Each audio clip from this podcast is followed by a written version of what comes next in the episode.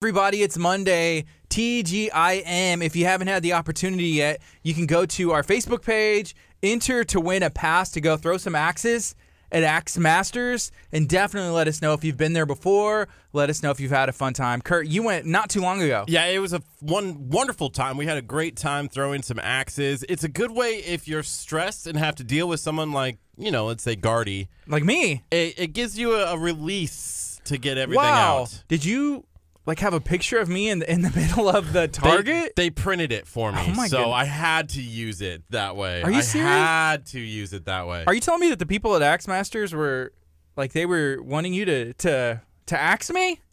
Maybe. Quite possibly. Well, they're great. We appreciate them. They're partners here at KHEA Radio. If you haven't been before, they're off of Hobbs Road, right in League City, off of uh, 518 on the west side of I 45. There's a really cool strip over there with some awesome businesses, and Axe Masters is one of those. You know, we had them in studio last week. They said, hey, here's some passes, so we wanted to pass those on to you. Dude, we have some awesome giveaways that are coming up, starting with with Axe Masters. You know, we always wonder, like, what are we going to do next? But, you know, God provides. There's some uh, really cool businesses that are like, here, would you like to bless people? Absolutely. So if you have a giveaway, maybe reach out to us and we'll see if we'll be able to make it happen. You know, one of the big ones that's coming up is Chick fil A, and I'm so excited about Chick fil A being a giveaway. It's an entire year of Chick fil A. Did you see my eyes light up? Did you see my eyes light up whenever you said Chick fil A? Here, we got 40 seconds and then we're going to go on the FM as well. But my eyes, like literally, I felt like stars hit them. But uh, we have an awesome day today. Again, we got that Axe Masters giveaway. If you have, if you haven't had the opportunity to check it out, make sure you do that. Feel free to share this video out. That'd be a huge favor to us. Let's spread some positivity, not just in Galveston County, but all over the world. Chime in and let us know where you're watching from. From I just see my my friend Marseille, who lives in Los Angeles, from the big city of La Marque, doing some cool things out in California. Good morning to you, Marseille. We are about to go on the FM. KHEA Radio. Here we go. We got about six seconds. We're about to rock this thing. Good morning. This is KHEA Radio 99.5 FM. This is Kickstart. I'm Gardy. And I'm Kurt. It is 8:45 in the morning. Beautiful Monday morning right here in Galveston County, La Marque, Texas. It's going to be a good week, Kurt. I'm feeling it. You're going on vacation this week. Are you excited? I'm I'm ready for Florida. I can't wait. I'm I'm I'm gonna come back all tan, maybe Oh, some uh, some highlights in my hair. How do people in Florida even behave? It's it's a I've never been to Florida, Me- so I've never been to Florida either, but don't you watch the news? That's where all the let's just say interesting stuff happens. Like allig- you know, a man on a golf cart has a uh, you know a collision with an alligator. Isn't that where the zombies were or something? Yes! Oh my gosh, I'm co- I'm not coming back. Dude, you may not. I feel like you'll fit in perfectly over there. Actually, you know, you'll be able to dress like Hawaiian Kurt. Sometimes you'll you'll come into work and just got like the Hawaiian shirt on with the the pink shorts and with the visor, and you're like, what? This is just how I dress, and I'm like, dude, you look like you're ready for a vacation in Florida. I think you should wear that, and you'd fit in perfectly. Coming back with the bleach highlights, the shorts, the tan. it's gonna be there's gonna be a completely new Kurt when we're done with this. So TGIM, it's a short week. I'm excited. Dude, it's gonna be a fun time. I'm excited for you to go. I mean, I'm excited for you to have a fun time whenever you're over there. Is what I meant. It came out wrong. It came out wrong. That's what I meant. I'm excited for you to have uh, the, the time away. It- yeah, that's that's what I, I'm talking about. Are people gonna miss me? Yeah, of course. Sure. Al- Eldridge is over there shaking his head. Yeah, we're gonna miss you, Kurt. What are we gonna do without you? How are we ever gonna survive? I don't know how we will ever live without you here every morning, showing up about 30, 40 minutes late, and just kind of dragging through and I bringing our, appreciate our the spirits sarcasm. down. The sarcasm. I, it's just like bleeding through the microphone into my ears. Like, look, it's coming out of my Mm. headphones. no, we're gonna miss you. We are gonna miss you. Uh, The end. That's the period. You're waiting for me to say something else. yes. Yeah, we'll, we'll miss you, Kurt. We'll we'll miss you, and I know you're gonna have a good time. Uh, Florida's ready for you. Um, I'm not sure if you're ready. Have you packed I'm yet? scared. By the way, there there's some like I, I saw the news yesterday. I think I was following uh, Texas Chronicles History, Mystery, and Adventure. They Storms. Post, they post some really cool stuff, but there's Oh, yeah. some some storms that might be coming. I'm a little freaking out that I'm gonna go to Florida just to get stuck in like another Hurricane Harvey or something, and it's just gonna be like, really? in Florida. Oh man, That would be no bueno. no, it would ruin the entire vacation. It's like, hey, let's go have the first vacation that I've had in three years. Oh my gosh, here we and go. then for me to be like, oh, it's not really a vacation in the hotel room, like fun. I had that happen not too long ago in San Antonio. Went to San Antonio and it like was freezing temperatures. The roads were iced over. Couldn't do anything. Everyone's like, "Oh, did you have a good time?" I was like, "N- uh, "No, I didn't." You know, it was nice, I guess. Not even the drive. You know, it's just far. but like, I got to stop at Buc-ee's. That was the, maybe the highlight of the trip. Yeah, I just like stuck in the hotel because it's like the, the roads are frozen over. Can't go nowhere. I don't know how people. I don't know how people take vacations, and maybe, maybe this is my mentality of, uh, associated with this. Yeah. But I feel like it's like I'm. I was. I, I mean, I was here until what midnight last night, like working on stuff, trying to get ahead so that I can take a vacation. Yeah. It's like I got this to do, I got this to do, I got this to do, and then I can enjoy it. But then it's like you're gonna come back from that vacation and you're like. Well, I missed all of those. So Gotta I gotta stack make up the yeah. work. The desk just keeps keeps sticking up. Hey, KHEA radio does not stop, Kurt. You know, right. I know. most most businesses are like that. Just because somebody takes off, hey, the wheels got to keep turning, so you got to plan ahead. Like, hey, I'm going to work ahead, and then whenever I get back, I'm gonna have to catch up. Whenever I was a technician and I was, you know, working, I was always concerned because I had an area. Okay, this is my area, so the work keeps coming in, and they'll be like, oh. Since you're off, somebody else has to do your work for the week. But you know they're not going to do it the same way Well- that you could. they're not going to be it because they still have to do their work for the week. Right. And so, whose work do you think they're going to try and take care of more? I think they should hire people for those days that you're not there. You know what I mean? Like have temp. temp, work. but it depends on what the job is. Like for you, you know, we've made some phone calls, and as far as like co-hosting the show, Co-hosting the show is covered, but uh, are they going to do the rest of the work? Like, should I save save a show, a Pastor Hallam TV show, so that they can do one of those while I'm gone? sure. Would you, know? be concerned if somebody came back and they're like, "Well, I did everything in like half the time, but you know, zero complaining." Unlike you know who, would you be like, "Oh man, I shouldn't have left"? You I'd like be like, no, my job. No, I'd be like, No. let them do it. Let them do it. I mean, I'll sit back and champion it. Isn't that the whole goal when you're when you're in a job?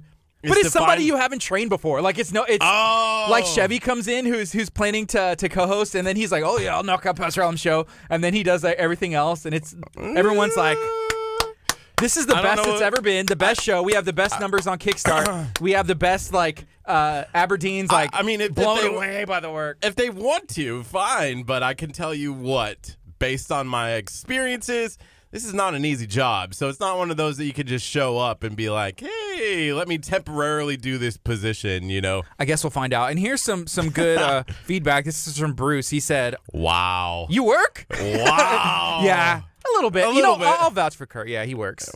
he works. He was working last night, getting caught up. We have a Shine on La Marque that is planning to drop later today. If you haven't checked out that segment, you need to be glued to KHEA Radio's Facebook page. We drop one every other Monday, showcasing the amazing places in La Marque. There's so many. We could run Shine on La Marque from like the rest of our lives and still have.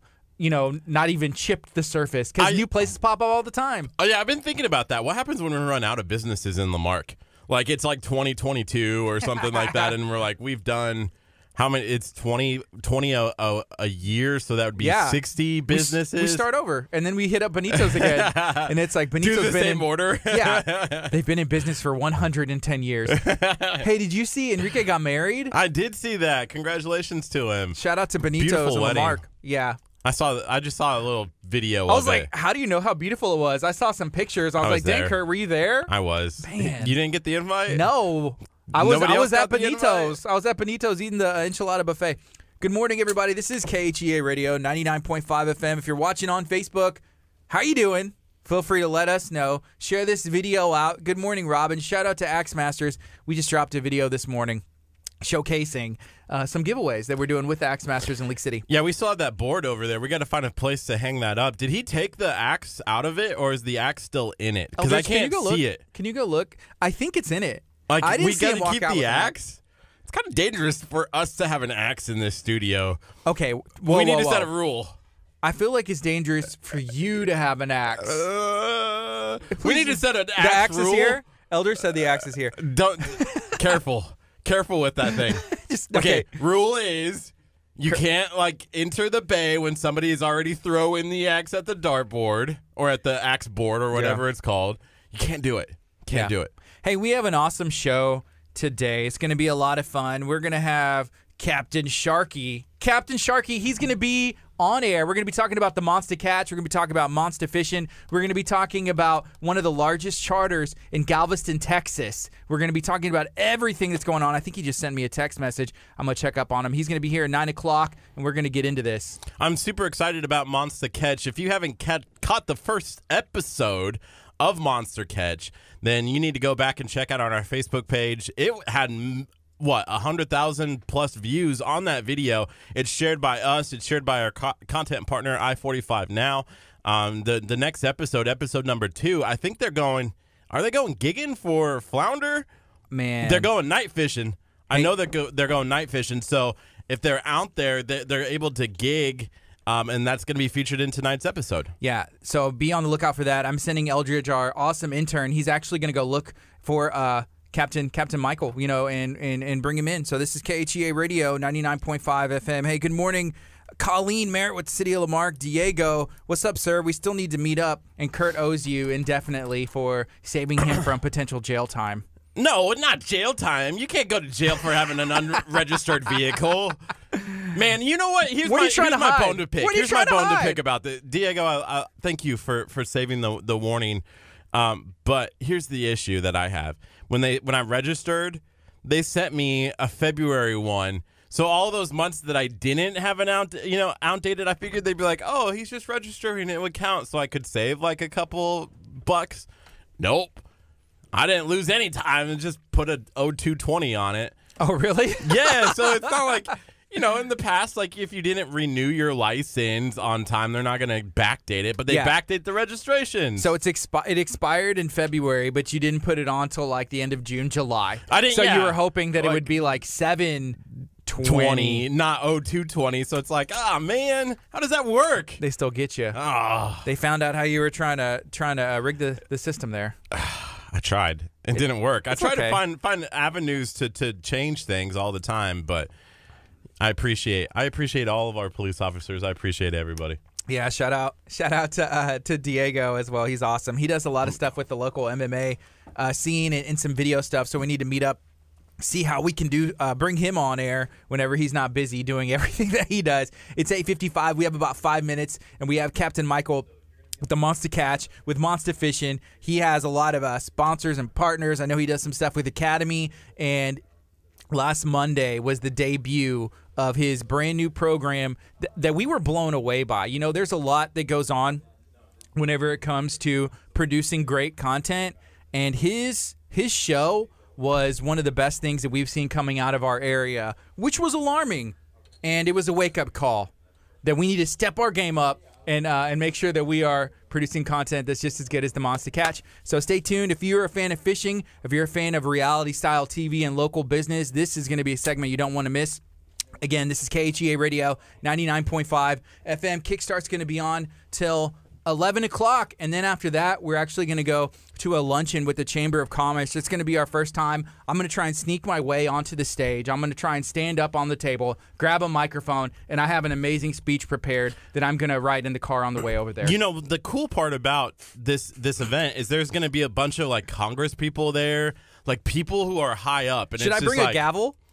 Um, what if we had signs? Or like a wig. You know, like how the, the judges used to wear like those white wigs. I feel like people need to bring that back. You know what I'm talking about? You think of a judge and they had the white wig with the curls. So like old old time Britain. sure. Okay. Yeah, like when is that style? You know, these styles repeat themselves right, now. It's like there's some 90s trends going on. It's 2019. We need that like 1765. Yeah. Make America great get great again, right? Sure, we weren't even we weren't even America in 1765. We just got through the Fourth of July, Independence Day. But but yeah, that Britain feel. Like when are we going to get back to that? You know, I don't know. This is KHEA Radio 99.5 FM. We're going to take a quick break. When we come back on the FM, we're going to have Captain Michael Sharky Marquez in studio, and then we're going to be also talking to Toastmasters later, which I'm intrigued to learn more about. I oh I was gonna bring my like my trophies. I was gonna walk in with my trophies. I And totally forgot about that. Like your senior photos. N- my senior. Photos. Do you photo- have that on your phone? Um, I don't think I do have it on my phone. Maybe I'll hunt down it. But I was gonna bring in my like my semifinalist trophy and my second national runner-up Woo. trophy that I have. I'm surprised you don't just carry those around. You're like, oh, I forgot. Wait, they're in my car. it's like in the belt, like the wrestling belt almost. yeah. That'd be awesome. We're going to take a quick break. We're going to keep it going on Facebook. If you're tuning in, feel free to share this video out. This is KHEA Radio 99.5 FM. We got a Benito spot going. Hey, what's up, folks? Are y'all excited about this week? I'm excited being for our next guest. I am too. Monster Catch. I want to say monster, Don't but s- I, it's not monster. It's monster. Well, did you watch? Okay, so in the video, he kind of he kind of explained where that came from. He's like, came from my trademark. Whenever they're catching a fish, he'd be like, "It's a monster, baby! It's a mon." Um, we're gonna have to get him to say it. I feel like we're butchering it. it was perfect. I Yeah. thought. All right, I'm gonna go get him. But hey, catchphrases are important. I feel like if Kurt had a catchphrase, it would be like, "How about eat? What's up? Chillin', man. How's it going? It's going. How are you? Good." Michael, right? Yes. Where you want me right here? Yeah, you can sit right there, and then if you uh, you can adjust this mic, and then you're gonna want to talk, you know, pretty close to it like this, Got but you. pull it all the way or, or scoot up, and then get it to you. There you, me go. Yeah, right you can put them on too if you want. Cool, man. How you doing? Good. How are you? Pretty pretty pumped. I'm excited that you're here. Thanks, man. I mean, so I saw Galveston Island tour. Oh wait, Kurt has some something. There's some breaking news. I, I can't go on without without saying this. Is it National Taco Day? It may be. I don't know. Kim, you can't just put information like that and distract me in the middle of the show like this. Like the, you can't do that to me. We weren't prepared. Why is it not on a Tuesday? It I'm should be Taco Tuesday. Right, like every like Every Tuesday is National Taco Even Day. if it's like a set date, like it's like Ju- July 8th is National Taco Day. Like, hey, this year it's going to be on July 9th because it's a Tuesday, right? Like, Hey, oh, go okay, eat some sorry. tacos today. I had, I just, I couldn't go any further without Oh, saying that's this. lunch for sure. no, it's understandable, dude. I feel you. I feel you. Okay, thank you. I'm sorry. So okay, so we saw Galveston Island Tourism shared out a like a sizzle reel. They shared out like a preview for something called the Monster Catch, and it looked amazing. Thank you. And so I instantly I was like, I sent it to Kurt. I messaged it to him. I I uh, it's uh. What's her name? Mary Beth Bassett. I- I Yeah, Mary Beth, we love her. I was like, Mary Beth, what's up? I was like, what's going on with this? And then we reached out to you, so I'm excited we got a hold of you. I'm glad you're Yeah, able. I know you're busy. Yeah, super busy, man, but I'm glad to be here. What all do you have going on? So, I mean, right now we're basically uh my days are crazy. You know, I'm waking up early and going to sleep late, but we're just grinding and making it happen. Uh, so I run Outcast Charters, and we have four boats out of the yacht basin, and uh, so we're running usually two trips a day, seven days a week, and um, and now we're doing you know monster fishing apparel, which is a whole nother level Yeah. and uh, and filming all at the same time. So it's been absolutely crazy, but just man, just grinding it out. I love to fish, and that's what I tell people. They're like, "Man, we love what you're doing out there," and I'm like, "Dude, I just love to fish. like that's Yeah. why I'm here. I love it." So it's it's busy, but yeah. it's fun. Walk us through what started first. I'm guessing the love for fishing. Yeah, for sure, man. So growing up, what I really, you know, my, my passion has always been fishing. I was fishing with my dad as a kid. My earliest memories were wade fishing with him in the surf, and uh, just really enjoying God's creation, being out there uh, every single day that I could was was phenomenal. I was homeschooled too, so being homeschooled, I was able to fish fish more. all the oh, time. you got you got the easy life.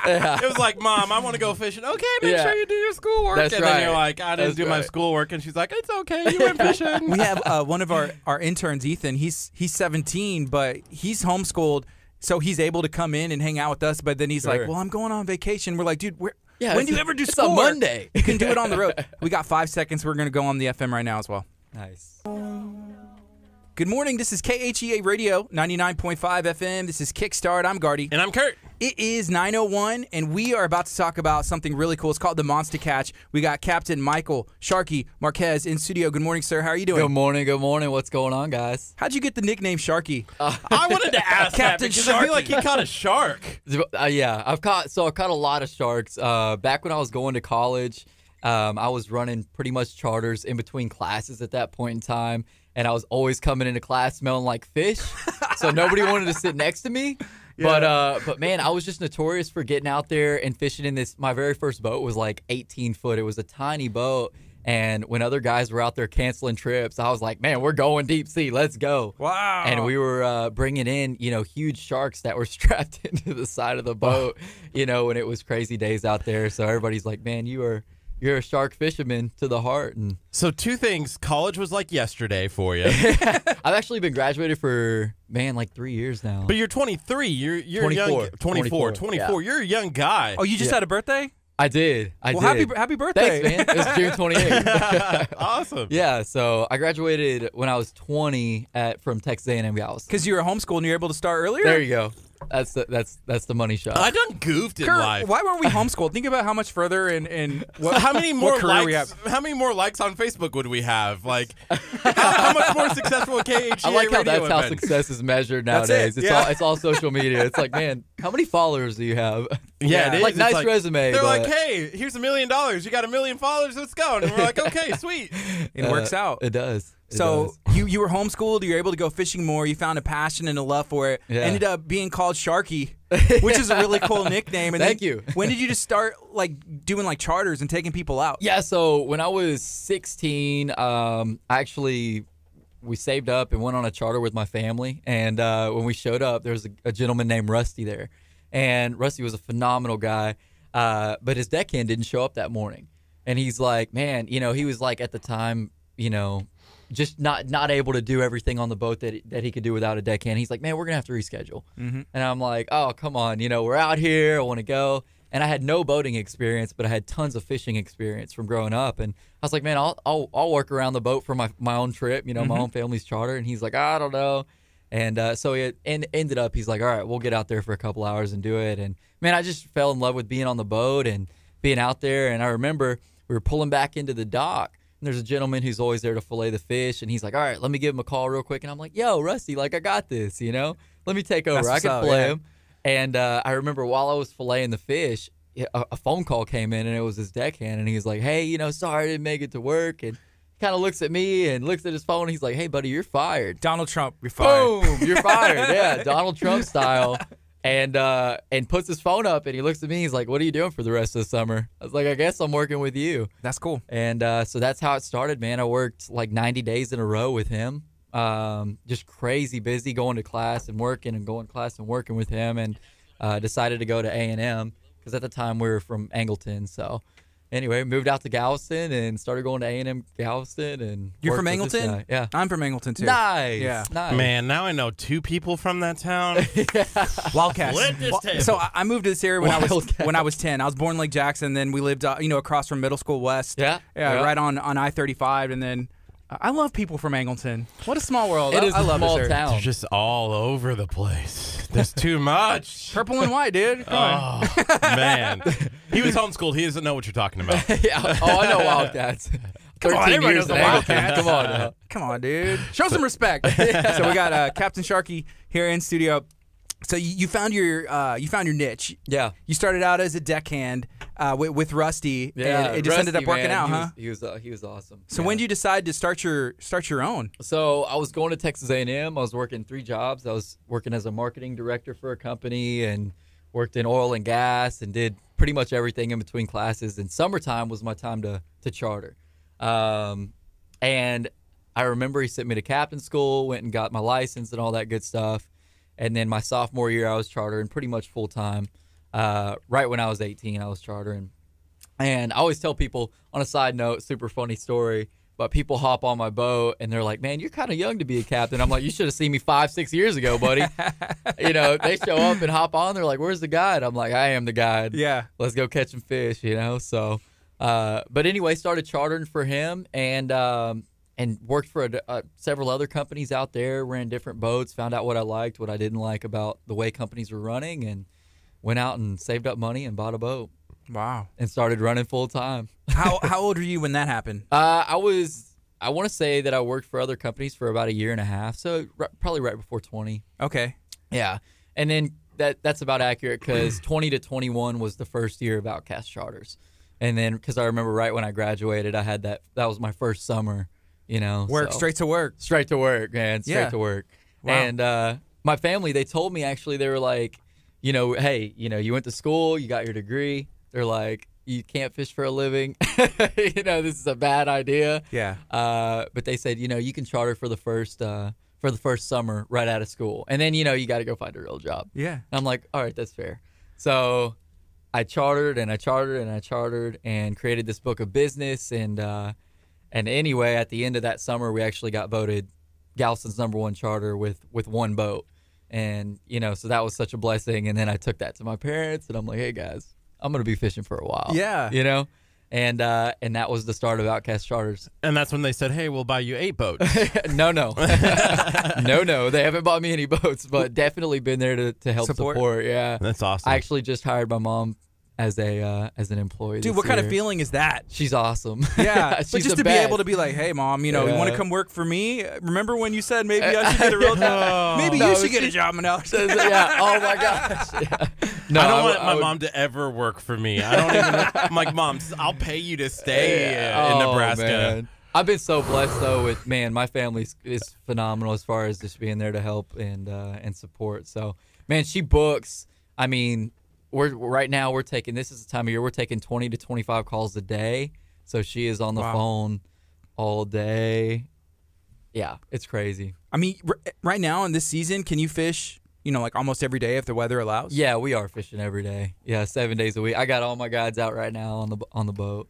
Are, So- are they like, where's he at? Is he Yeah. like, what's They where know- is he showing up? They know I've, I've got a crazy. I'm always running places Yeah. and doing different things. And uh, this year more so than others. Last year I was chartering pretty much full time, and this year I stepped out into more of the, you know, marketing side and all that good stuff. I, I want to go back to one of the things that we talked about earlier, and it was your your name, Captain Sharky, and you mentioned that you c- caught a shark.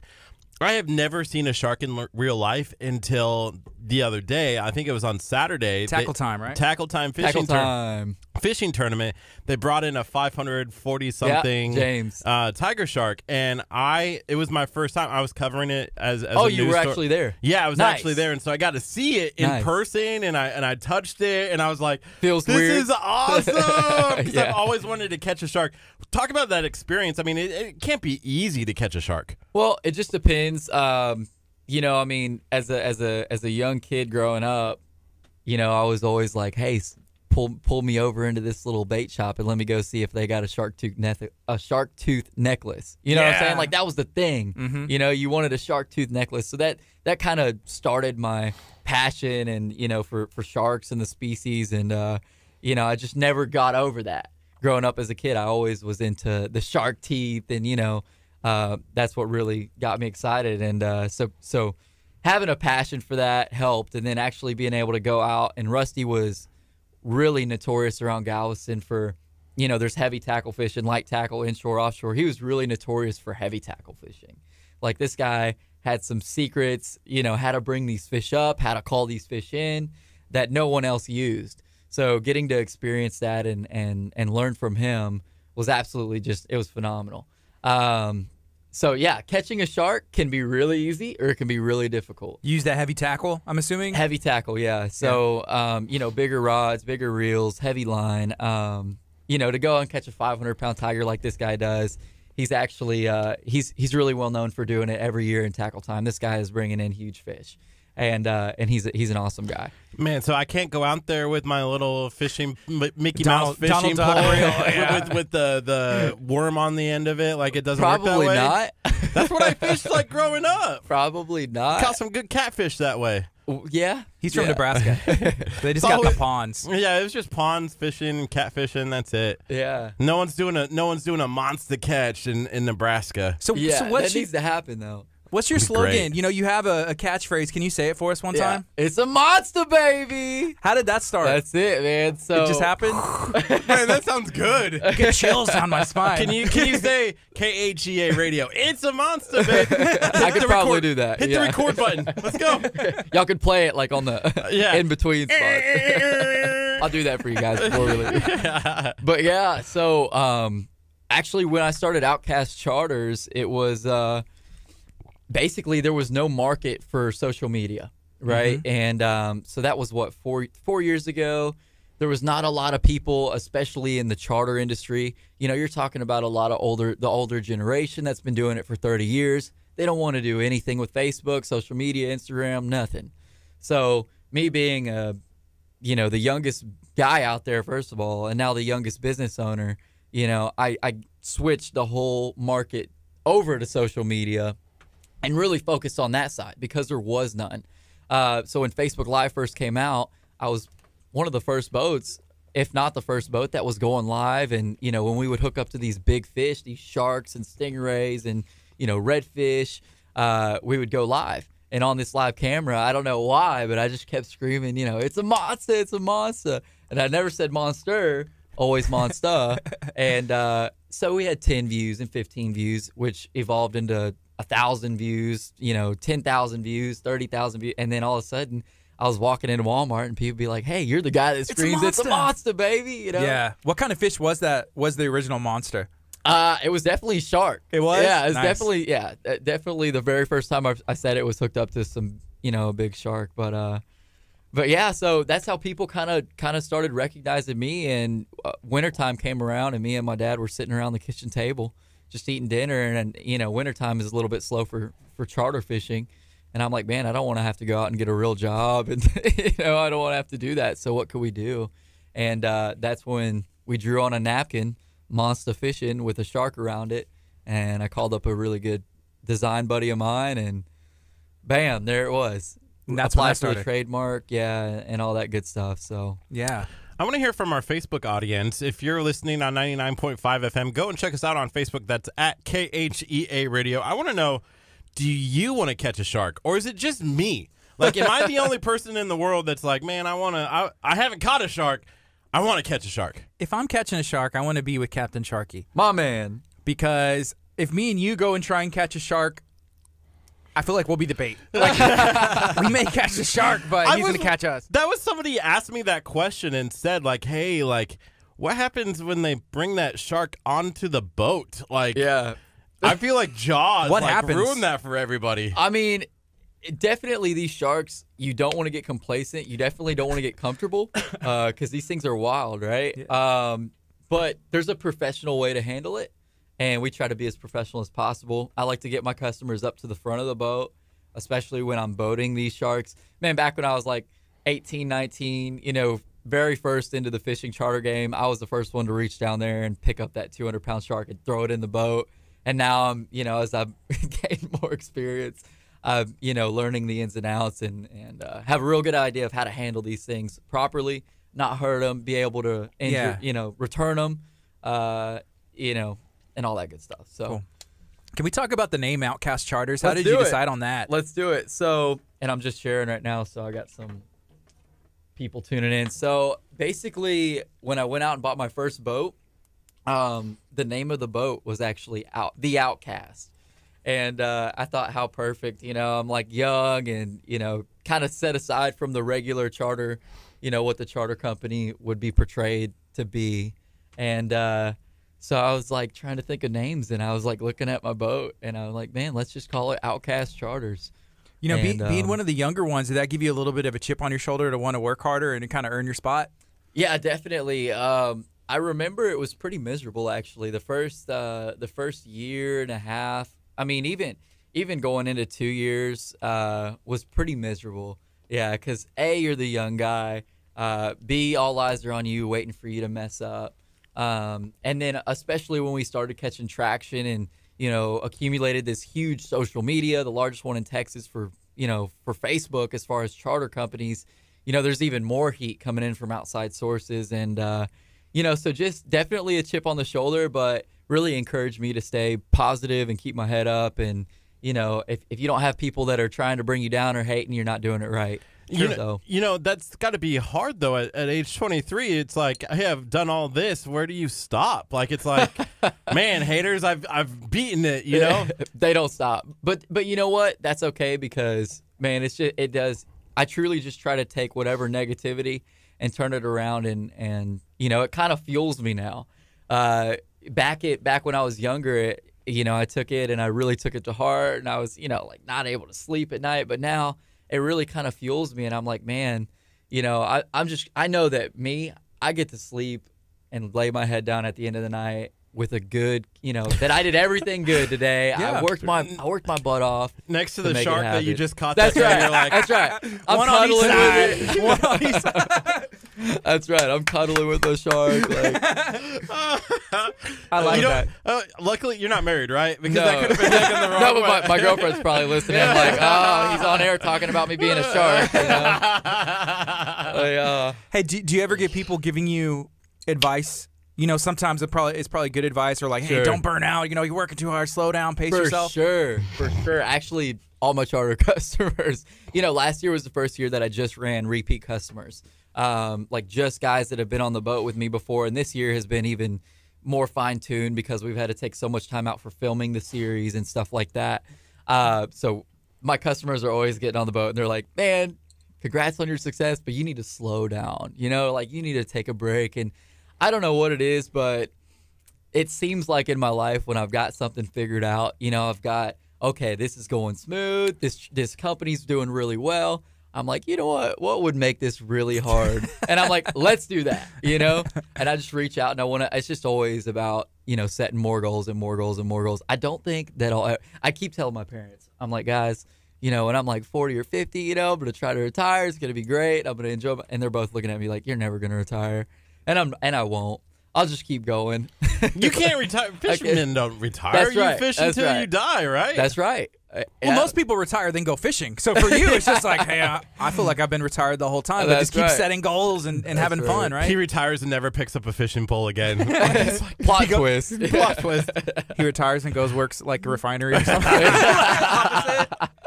that would be epic. That Right. would be epic. right now it's 919. This is KHEAradio.com, 99.5 FM. If you're watching on Facebook, share this video out right now. Let's spread the word. The Yeah, Monster Catch. guys.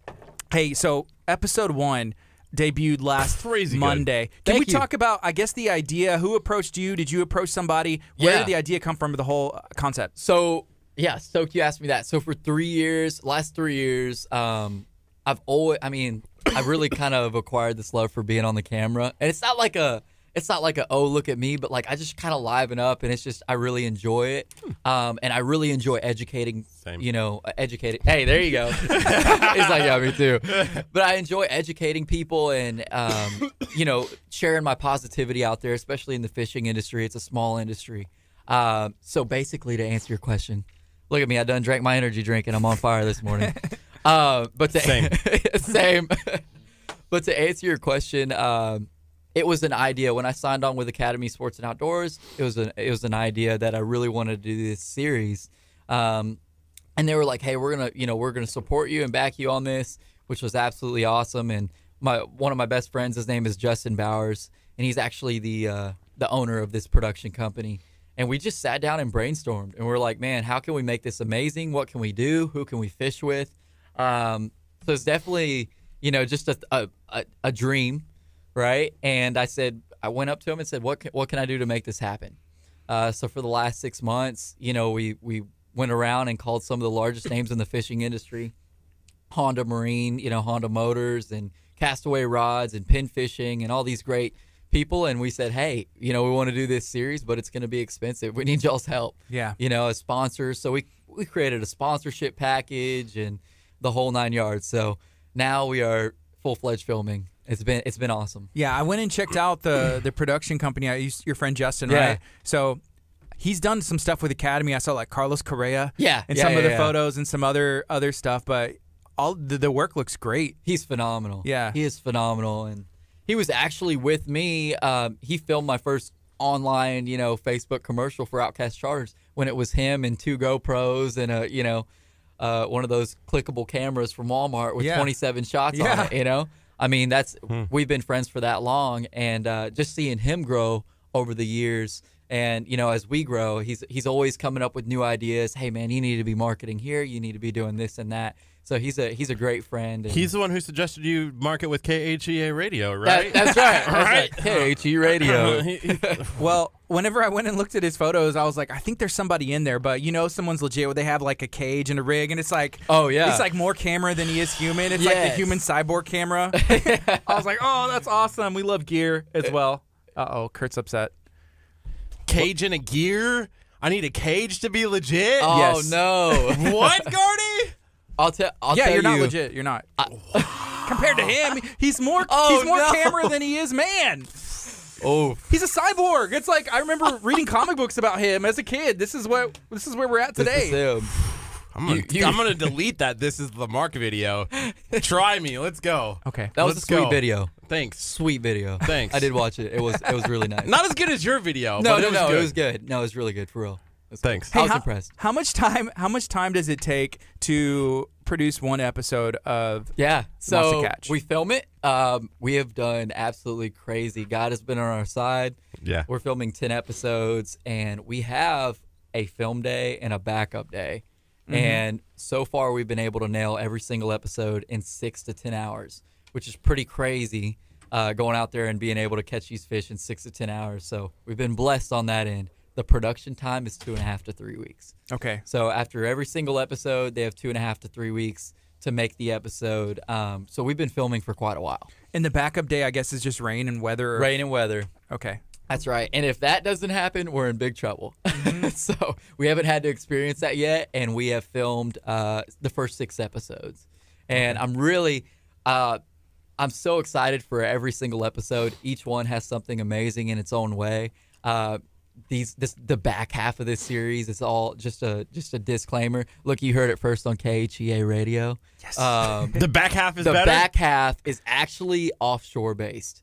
So the front half is inshore. We're doing the trout, redfish, flounder thing, um, and then the back half is you know we're going after some swordfish. We're going after some you know tuna. We're doing mahi mahi. So it's going to be really exciting. So if you're an inshore guy and you're like, man, I'm kind of getting tired of watching these inshore fish after the next couple weeks, just stay tuned because we are breaking it down with some offshore fishing. I have to ask this with, with going back to the production company. Sure. Are you guys using drones? Um, I'm trying to remember from that video if there were drone footage. Lots of drones, um, underwater cameras. Uh, I know. I'll tell you that the craziest time that I ever filmed, we had. Um, you'll know what this is, but we had eight, seven or eight reds. Mm-hmm. Right? Yeah. See, I tell people that they're like, "Oh my gosh," you know. those are like three thirty thousand, forty thousand dollar cameras. Yeah. Well, like starting, it's like, well, if you just want the body, it's like 14, 15, and then like 22 if you need all the stuff, and then it goes all the way up to yeah, like- they have one that's over hundred k. Yeah. yeah. And you're like, oh, I'm just gonna have seven or eight of them. on the water. Oh, That's the scary part, right? Yeah, that's that's more for the land. You know, they'll break out the the good, the crazy stuff. we Uh, we went and filmed uh, on a on a charter before, and Nice. we flew the drone. And landing the drone on a boat yeah, is yeah. hard. It's a game changer. You know, reaching out, Where's Gardy's my finger. Still coming back. Oh, here it is. My little- get- well, did he you was get- like, okay, catch it. And so then I was catching it. He was like trying to shut it down, and it was taken away, and I pop, pop, pop, pop, pop, hit my finger. But, Oh, No, like, sh- sliced them up. yeah, but the drone's wicked. okay. The drone's fine. That's the most important part. Gardy like did an Instagram. He's like, guys, this is the end. Just cut it off. Like Gardy, you got nine more of those, buddy. we got one drone. You got nine more fingers. You'll be all right. you can still play bass with n- with nine fingers, right? Yeah, you can. It was my left hand. So I'd be figuring it out. Hey, so we're talking to Captain Michael Sharky Marquez on KHEA Radio. If you're watching on Facebook, share this video out. Let us know what do you have going on today. Have you already checked out the first episode of the Monster Catch? The second episode is is debuting tonight at seven Yep, o'clock. What can we 7. expect? Man, I've Yeah. already scheduled that post, so when it drops, it's scheduled to just release. So I hope it drops on time. Oh, it drops at seven. No, okay, good. It I will be scheduled it for at I, 7. I scheduled it for seven thirty, just in Oh, case. I was like, give, Per- give it a half hour. no, it'll post definitely it. post. Uh, what to expect tonight? We went um, flounder gigging with one of my great friends, Captain Quarterman. The guy is phenomenal. He's notorious around Galveston for catching some big flounder. I will tell you that uh, we definitely wanted to bring some authenticity into the series. So, guys, we went out there. We had one night to film this, um, and it was blowing. I mean, started off really nice evening, and it was blowing 30 miles an hour by the time we hit the first spot, which is not good. A lot of guys are just like canceling trips at that point. They don't want to, especially with gigging. You need good water clarity. We had none. So it was definitely a grind, but you're going to get to see that grind on camera and you're going to get to see how we went around that and overcame that and ended up getting some big flounders. So, Yeah. We learned about gigging for the very first time, we went to underwater green fishing lights here in La Marque, Yeah, Texas. yeah. We did a shine on La Marque, and they do those green lights. Yeah. And he, he has the gigging tool with it too, right? Like yeah, you can, it's nuts, right? can see it and Put it then- in the water. You point it in the water, yeah. Yeah, And then they have like some with multiple lights, but um, this is interesting. yeah, it, it is. It's an interesting way to, to target these fish, but uh, it's pretty it's pretty neat. Shout out to Academy for posting this one because you know the, we got to be really careful on Sure. you know the gore and the blood and stuff like that. So we try to make it as clean as possible. You know, I don't know how you stab a fish and it doesn't bleed Gotcha. too much, Yeah. but we, we made it happen. You know, we made it happen and try to make it. And also, this is you know we want it to be family friendly too. How'd you, you, know, how'd you get hooked up with Academy? uh, actually through my friend Justin, which was Mm-hmm. awesome. He was doing all their outdoors, their their campaigning, uh, video work and stuff like that. And um, man, it's just been I just going into the academy thing. I couldn't be more blessed to be on with those guys. Right. Um, they have been.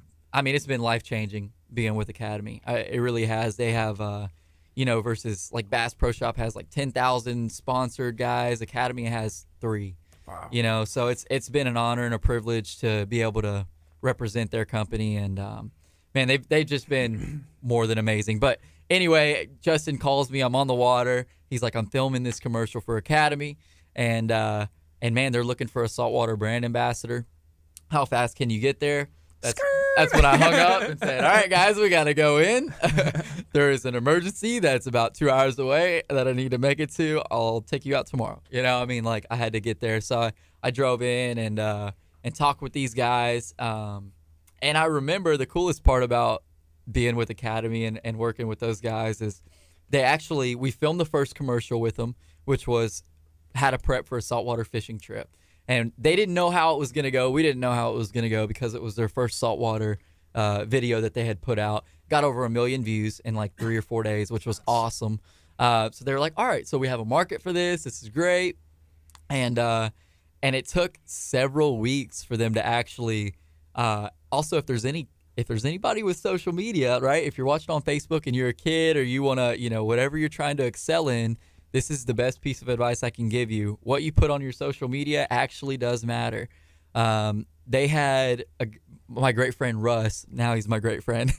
At the time, he was just an academy, you know, exec. But but Russ, he actually spent several weeks, eight to five, going through the very first social media post that I ever made, from Instagram to Twitter to Facebook, and every single day, eight to five, he spent watching every single one of my live videos, reviewing every single post I ever made to make sure that there wasn't any language, profanity, you know, uh, drinking, you know, partying. I mean, it was that in depth because, you know, to be able to back, you know, when you have Academy Sports and Outdoors, and they're like, we want to promote you.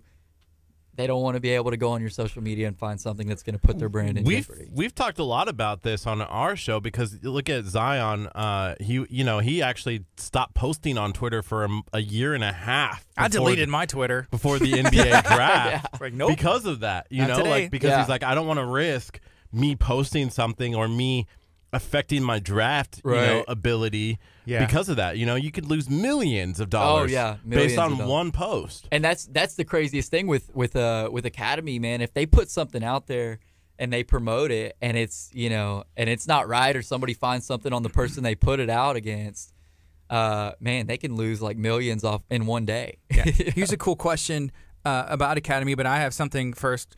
You know, um, if Academy ever tried to find dirt on me, it would be easy because I used to be employed there, which I love. Hey, but I, I had to quit and I wasn't able to put into two weeks. And they told me, I said, hey, well, I'm a musician. And so I was Yeah. actually quitting to go for a tryout in Ohio, which I got and ended up moving to Nashville and did some time over there. dang Yeah, but look at you but uh, Gardy, they're on here. Careful. I know I Careful, love they're Academy. watching. Academy's watching right now. but they told me they're like, okay, that's awesome, but just know that you're you're you're not eligible to be hired by Academy in the future Ever Wow. And I said, well, I said, okay, I, I wish I could, but like the tryout is this weekend, you know, or Yeah, yeah, whatever I it is. gotta So they're like, we understand. So I had to I had to do it. So Yeah. I love you, Academy. Please forgive me. Please forgive me. They will watch this. So please forgive my I friend. do love Academy. I love you guys. He We're just outdoors. was- he's saying that now. Come but on! Yesterday when he was talking to oh me about no. it. Kurt's a liar. so here's a question: When would we ever be able to purchase some monster fishing apparel at Academy? That's something needs to happen. Yes, I know it needs to happen. So right now we're working on their their drop shipping program. There's a couple ways to approach it with Academy. Um, we decided that the best would be through a drop shipping online program. Uh, that way, because a lot of our stuff is based off of social media, they do several posts throughout a month. You know, which which have me holding up fish, and basically that's a way for them to be able to tag the product in their post that they're promoting, uh, and then people can go to their online store and have it shipped directly to them. So setting up that sucker is a three month long process. So we're working on it. So currently, is your stuff uh, printed and manufactured here? Is it overseas? Yeah, does that yeah. work? So everything's uh, everything's here. We it's been an absolute journey um, finding quality. Mm-hmm. Uh, you know, being able to have reliability and quality, and we've gone from printer and printer and printer and this and that, but. Uh, we're finally at a good place. We've got good consistency in our product. The quality's there. We're loving the way everything's turning out. So, just trying to stay consistent and keep everybody happy and keep Yeah. our retailers supplied, especially through summertime, man. Our, our stuff is doing really well in a lot of the uh, marinas and it flies. So we're doing two or three orders, you know, a month through them. So keeping everybody stocked up has been quite the journey, especially shout out to my mom, man. She's she's working full time on that when I'm trying to do 50 other things. So Where can you currently pick up some monster fishing apparel? yeah, so you can check it out. We have the Galveston Yacht Basin. We have the uh, Marina, West End Marina, um, out in Jamaica area. Uh, we have Bayou Bait um, down there on 61st. On the island, I think we have 19 retailers on the island, and then as you go off the island, closer to La Marque area, we have Serious Tackle um, right down the road. And uh, so you can check out our authorized dealer page on our website at monsterfishing.com, and uh, that'll get you to the closest retailer. I think KHEA Radio should become an authorized Boom. Retailer? retailer. I, We'll have we a don't hat rack retail in here. shop. Man, we could make it work. That's right. As I'm looking, all yeah. your guests, you could be like on the way out. You There you know, go. check out this swag right here. Yeah, currently the only shirt we have in here is one from Kurt that he wore like uh, three or Yeah, four don't touch that shirt. it was really sweaty, and I took it off in here. hey, so what's cool about fishing apparel is it can get wet. It's like quick dry, or like even the water feels like it runs Yeah, off for of you. sure. That's yeah, it's awesome. So a lot of our stuff is uh, UV protectant up to 50 SPF, um, and definitely it was built uh, obviously by me, and I love to fr- I love to fish, so I'm out there on the water every day, and I wanted to be comfortable in something. So this stuff is lightweight, UV protectant, uh, super durable. We just came out with our Monster Mesh Performance Series, which is uh, It's a cool name. The thank you, Monster thank you. Mesh. It's awesome, man. It's actually uh, hand sewn in mesh that goes from Oh, cool. all the way from the arm all the way down the side, um, and it's got crazy breathability. And uh, so we we definitely those are flying off the shelves, which is awesome. So. Gardy gets mad at me when I bring in like breathability shirts, and he's like, "Please stop wearing that." if we have like a meeting, like I'm like, dude, you have to dress like like he's this in a looks- polyester like long sleeve. or, yeah. or like I, I don't know, he'll wear like like Hawaiian shirts and shorts sometimes with a visor. I'm like, dude, we have like a meeting, or like, what are we doing? How is that? We're a not bad going thing? fishing. You look at I your own want to go fishing all the time. Hey, that's you never good- know, right? You got to be ready to go. That's right. on the water at any point. I could call him up and be like, "Hey, this afternoon." Yeah. and I'm be go. like, "Gotta go, Gardy. Sorry." Hey, we have a friend that's currently wanting to take us out on a seven, 72 hour fishing trip, but for us, I feel like that's too long because we haven't even done like a like a four like hour, a bay, five hour, like yeah, a bay like- trip. Yeah. Yeah, so No, that's legit though. Seventy-two hours. You need to you need to hop on that deal. That's a that's a legit trip right there. I don't know if I could put up with Gardy for 72 hours. That's a long time. it is. That's a long time. I don't know if I could sleep on the water for 72 hours. I don't think you sleep you sleep probably on wouldn't be fishing trip. sleeping. Yeah, you probably wouldn't be sleeping. You'd sleep, I guess. Man, especially it sounds like that would be an offshore, and a ton ton of the time, man, the offshore fishing is on fire at night. So you'd probably be sleeping a lot during the day. Yeah. When you're offshore, what are you trying to catch? Like, what is that? The monster that you want the most? Yeah, I would say definitely uh, probably tuna. Yeah, if you're way offshore, big tuna. Um, the offshore guys aren't aren't too fond of sharks because they'll be reeling in some trophy wahoo or something, and it'll get nailed by a big shark. Me, I'm like, all right, all right, I got my I got my shark on, you know. So it doesn't bother me catching a big shark. Um, so you know, any anywhere from tuna, shark, marlin. something crazy like that would be would be awesome. We primarily stay within 10 miles. Uh, next year, we hope to have federal permits and be able to run way way offshore. Uh, but that's why it's so exciting for the series to to be able to hop on, Yeah. you know, some of these guys, huge boats, and and go way out for fish that I'm not used to targeting. So. Cool. So you're 10 miles in. What what is the fish that you're looking for the most? So we run a close offshore, which is within 10 miles, state water trip. We do kingfish, ling. Um, ling is some of the best eating fish around. Triple tail. Uh, we'll do Spanish mackerel, jack crevalles. That's our close offshore. And then our inshore, more inshore base is going to be trout, redfish, flounder, um, pompano, sheep's head, pup drum. There's a ton of different species uh, that are inshore, you know, within 10 miles that we're able to go out there and target. Wow. one of the questions that I have is, you know, for for fishing tournaments like like the one that's at ta tackle time, Tackle Time, right?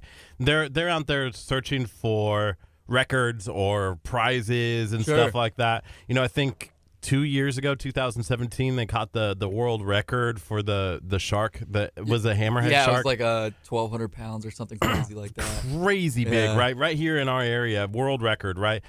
Do you seek out those world records? And I, I think I have a little insight into You might ha- possibility. you of might that. have you might have some insight on that. Yeah, we definitely uh you know, being a fisherman, we go out there, we hit the water and that's the exciting part about what we do. You never know what you're going to catch. Uh, you never know what's on the other end of your line. You know, there's been times where you think you're on a certain species and it comes up and you're like, "Oh my gosh, you know, what's this?"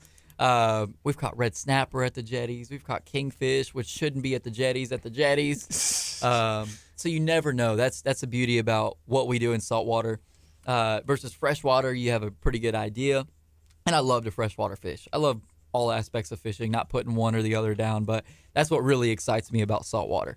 As far as going out there and targeting these world record, man, every single day I'm out there trying to catch something crazy big. You know, there's not a day I wake up and I'm like, I want to catch a small fish today. You know, so uh, you Well, know, let's go I mean- catch the smallest one today. right. A record for the smallest fish. I probably have that actually. Yeah, we've caught a lot of small fish, but you know we've caught a lot of. a lot We of started fish, catching too. those small fish and had to throw them back, and it's just like oh, I want to keep it, so put it in the fish tank or something. right? No. Wow. So, okay, it's 939. This is E KHEARadio.com, 99.5 FM. It's Kickstart. We're going to be on till 11. We're talking to Michael, Captain Sharky Marquez. He is out of Galveston, Texas, runs uh, Outcast Charters. Also, make sure that you tune in for the Monster Catch tonight, 7 o'clock. Um, you can watch that on KHEA Radio. You can also watch that on the Monster Catch. Uh, what's the at for that? Yeah, it's at the Monster Catch. You can Yeah, find it. it's super easy. Cool. You know, I was just thinking, and Gardy, maybe you can help me on this. Right. Is we're trying to grow KHEA radio as well, I'm thinking. right? And so we are at eight thousand eight hundred likes, which is pretty good because pretty we're good. we're a year old. We're a Oh, year nice. old. You know, y'all like are, y'all are, y'all are we're blessed. babies. We're still babies, but we want to break 10,000. Our goal was to break 10,000 by the end of the year. And we we were at 5,000 when we started the year. Nice, So we've readjusted our goal and we said we want to reach 10,000 by August 1. Nice. So we want to offer I want to offer a potential trade here. What's the trade? I'm down. Okay? I just- I will invite all of my friends to like Monster Catch if you will invite all of your friends to like KHEA radio. I'm doing it now. Deal? Deal. I'm Deal. doing it now. But but Wait, I, there's I a know but? I know my Facebook analytics. You're gonna hit. How many friends do you have? I, have I got like 1,500 friends. I got like 1,300. Okay, that's the deal. Y'all both do it. Yeah, because Because it's almost even here's the out to deal. you. he's like, he's like my five thousand friends Uh, versus your fifteen hundred. I like Yeah. the math here. No, I'll do it. Um, something that you guys don't know about, fa- you might not know about Facebook. When you hit the invite all button, Yeah. it'll only invite one thousand or fifteen hundred. So you have to give it a week and go back and do it again. Seriously. Yep.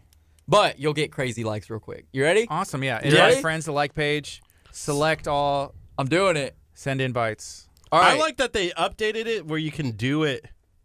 I, I need. To, I need to make sure I like the monster catch. I hadn't hit the thumbs up yet. Whoa! What? I thought I had. Don't say that now. He's just doing it. I, I, I'm- I did. I adjusted. Come on. Community Monster invite Fishing friends. Family. Hey, good morning, Judy, Jose, Jennifer. Hey, what's up, folks? Judy, what's up, guys?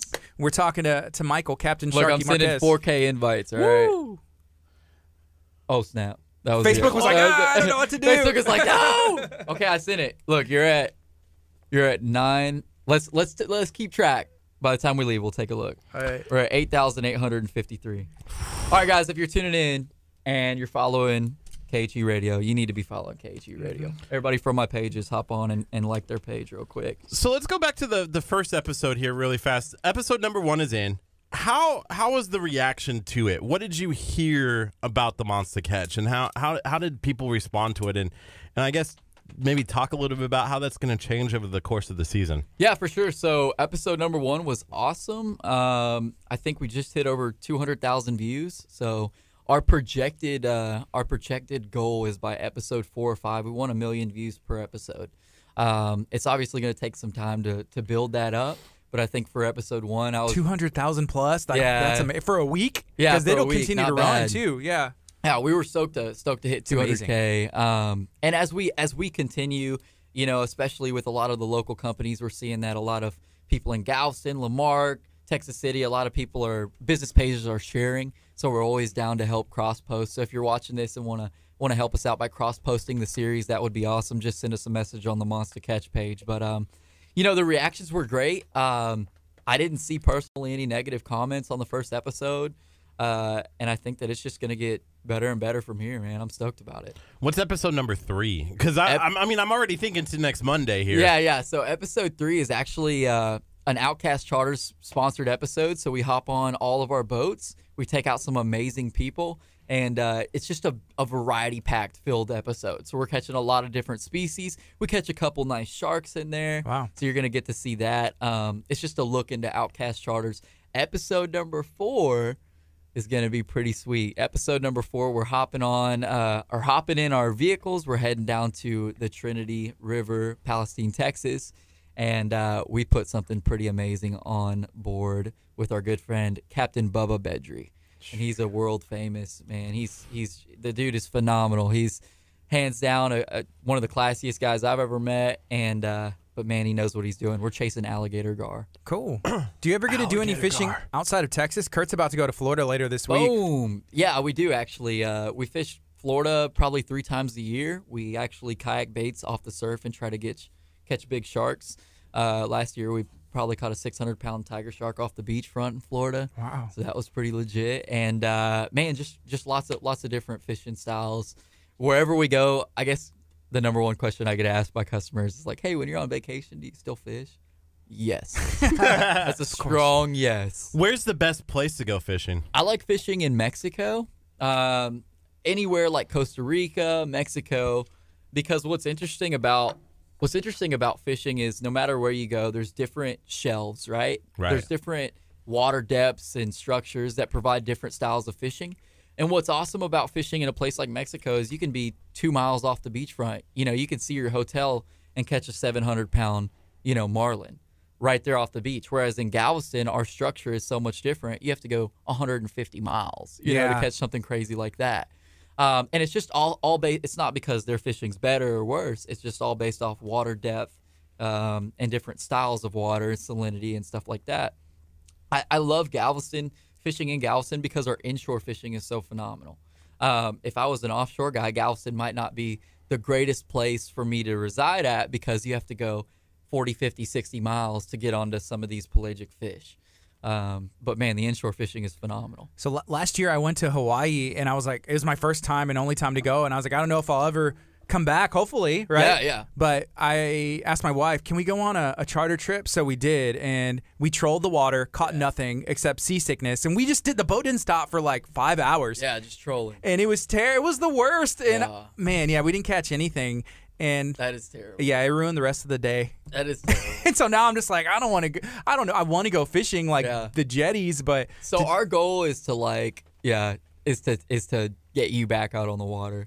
Um, we try to we try to catch everybody before they've been and had a bad experience because usually you're right. I mean, after you go on something like that, you said your wife, Mm-hmm. especially going with your wife. Your wife's like, oh heck no, I'm getting my I'm getting my nails again. done. I'm having Yeah. a spa day, buddy. I ain't going on no daggum charter trip again. Mm-hmm. Uh, but what's nice about fishing inshore and fishing the jetty system is there's so many different fish that are there and you have the opportunity to catch and it's quick action so you drop the anchor we're, we you know we know our spots we know where we're going to be catching these fish at and it's and it's that's the fun part you know you're you're waiting maybe five minutes ten minutes and you're going to hook up Yeah.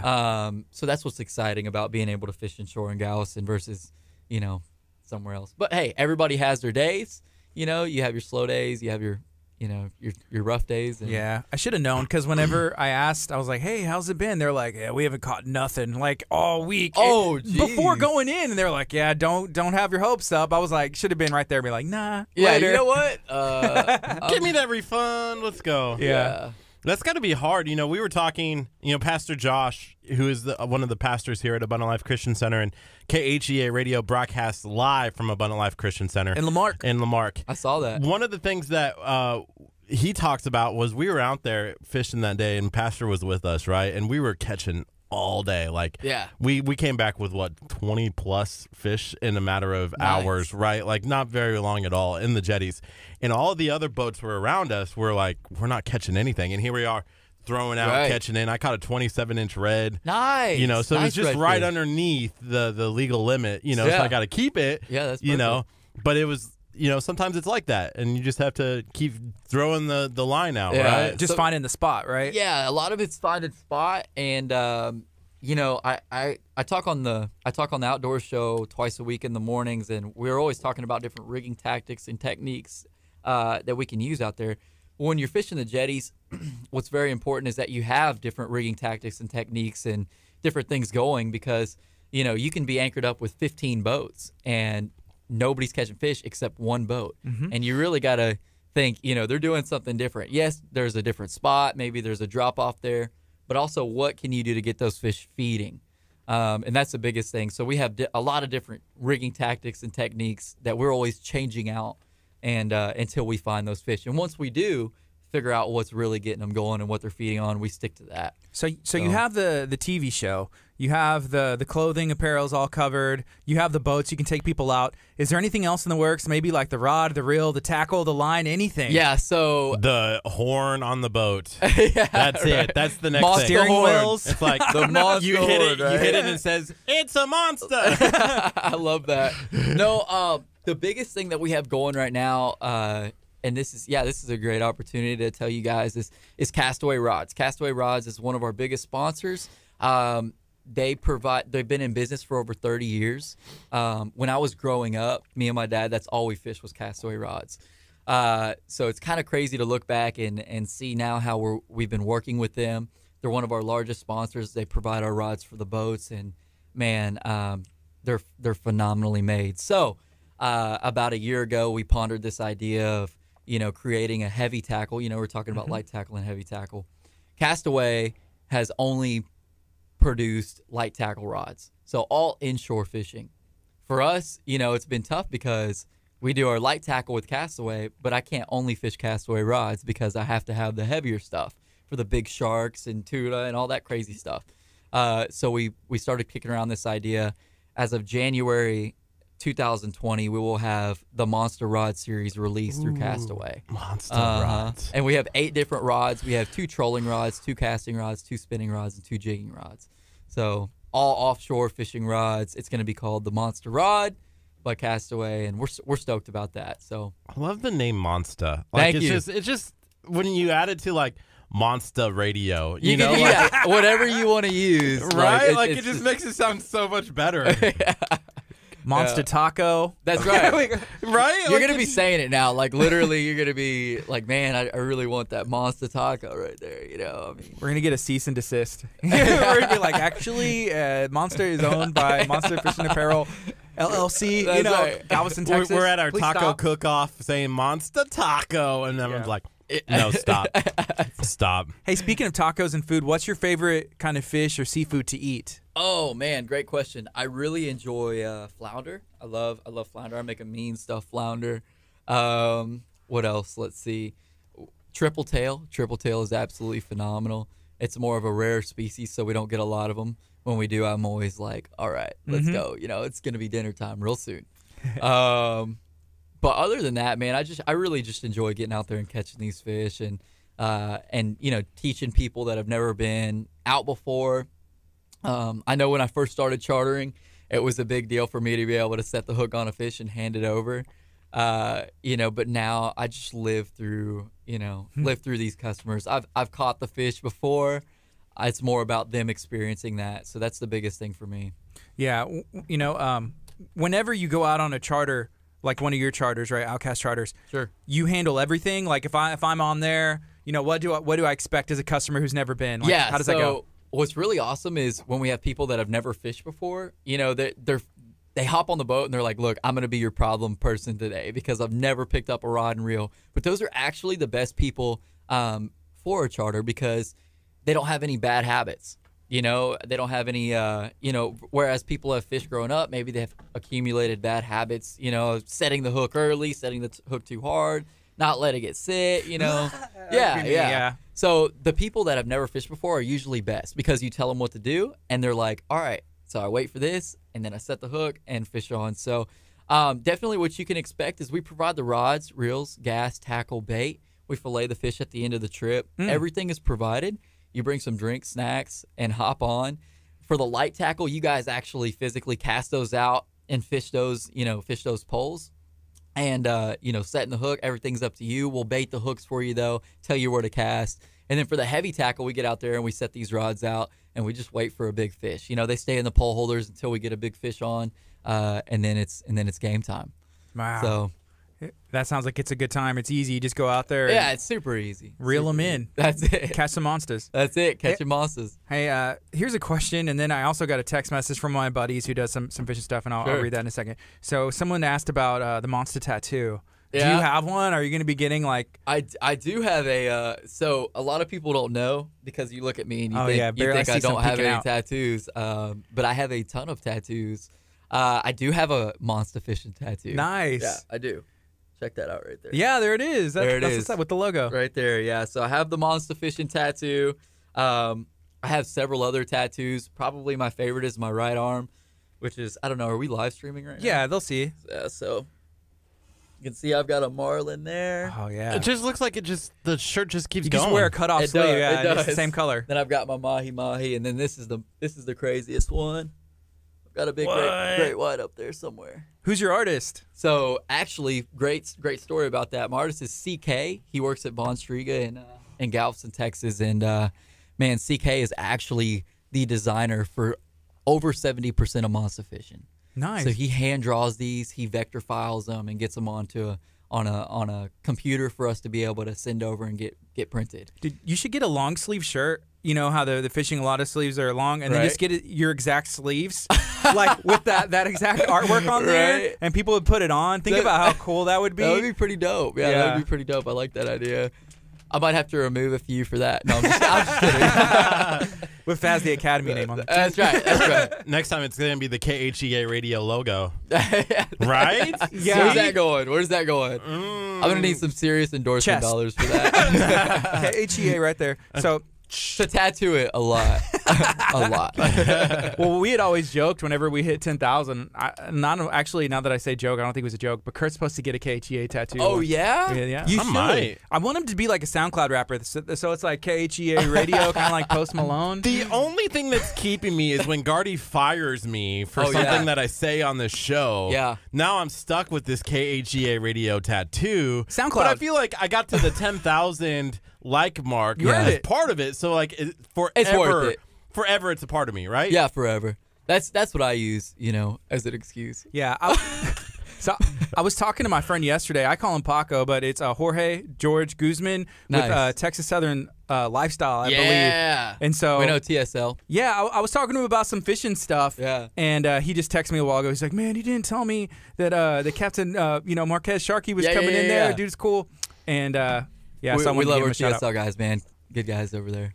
I try to post in there my my redfish that I caught the one time, and they're like, "Stop posting that picture. It's a year old." No, they didn't say that. You know, like I'm like, he "Come posted it every day for like for two Every years. It's like it's the greatest accomplishment. Man, my form was amazing. I had one foot on the boat. I had the other foot. Like I had bruise marks all along, like literally like below the belt, like Oh, bruise wow. marks because that pole was in there, and I'm like, I need to work on that next time where I'm not like sticking the pole right into my gut, you know, and it's just like. yeah. Ooh. Ugh. Hey, we got about uh, three and a half minutes left. Is there anything else you'd like to share or remind anybody real quick? Uh, yeah, just check out the Monster Catch on Facebook. Um, if you're lis- tuning in and you're a YouTube guy, check it out on YouTube. Uh, we just launched the Monster Catch YouTube page. Um, other than that, if you're looking for nonstop fishing action, uh, we've already been live several times today on the Outcast Charters page, hooked up to big sharks. My guys are out there doing some serious work today, Captain Shane and Captain Matt. Um, so yeah, check out our Outcast Charters page for to stay tuned with all of the fishing adventures that we're doing.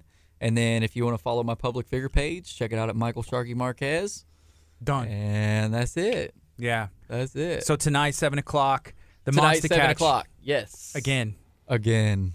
Episode two. I'm excited Can't for wait. it. Yeah, it's gonna be good. I got so excited that I saw it cross posted with us last night, and I was like, I got to get this scheduled in. I got to do it. I That's was like dope. So ahead you of could it. actually see it as a cross post. Oh, I've watched the video already. What? You can see it? Yes. That's legit. I was gonna say I'll, I'll show you guys, but Yeah. you know. I've seen it.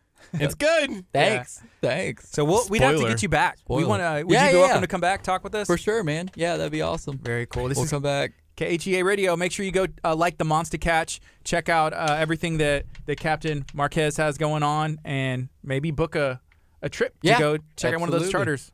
Absolutely. It's KHEA Radio 99.5 FM. When we come back, we'll be talking to Toastmaster. Stay tuned. Every Ooh, good song. Why do we have so good?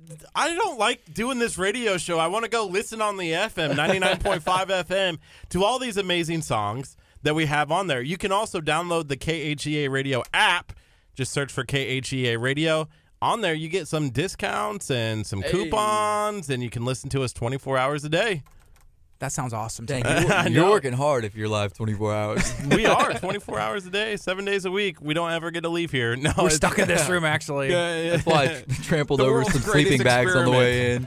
The world's greatest experiment. How long can these guys last on the radio?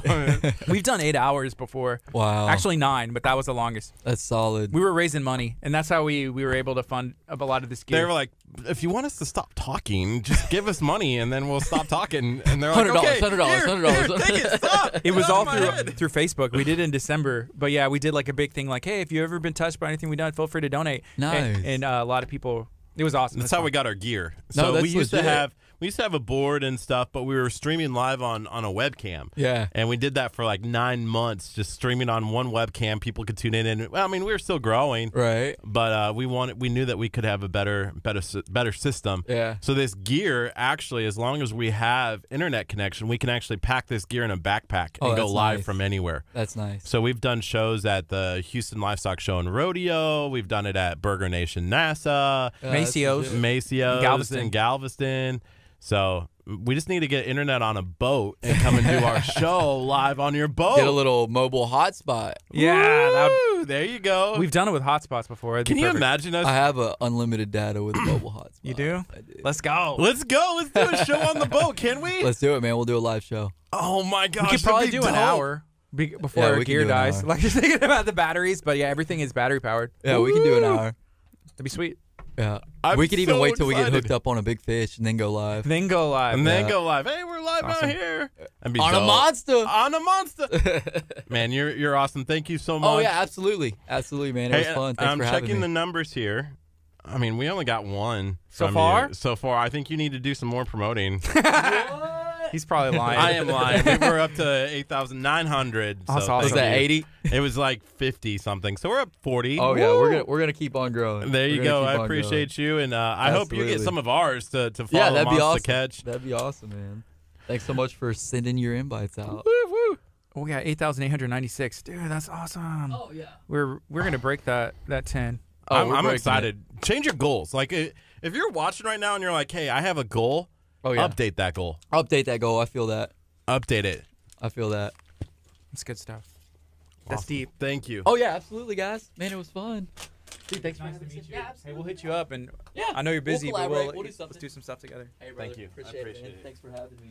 What's up, Facebook? Hey, did y'all enjoy that? Would y'all like to see Captain Sharky back in studio? I know I would. I, I want to go out there and uh and try and catch catch a monster myself. Okay. And uh, if you've been on one of those trips, let us know what your experience is as well. But I'm excited for that tonight.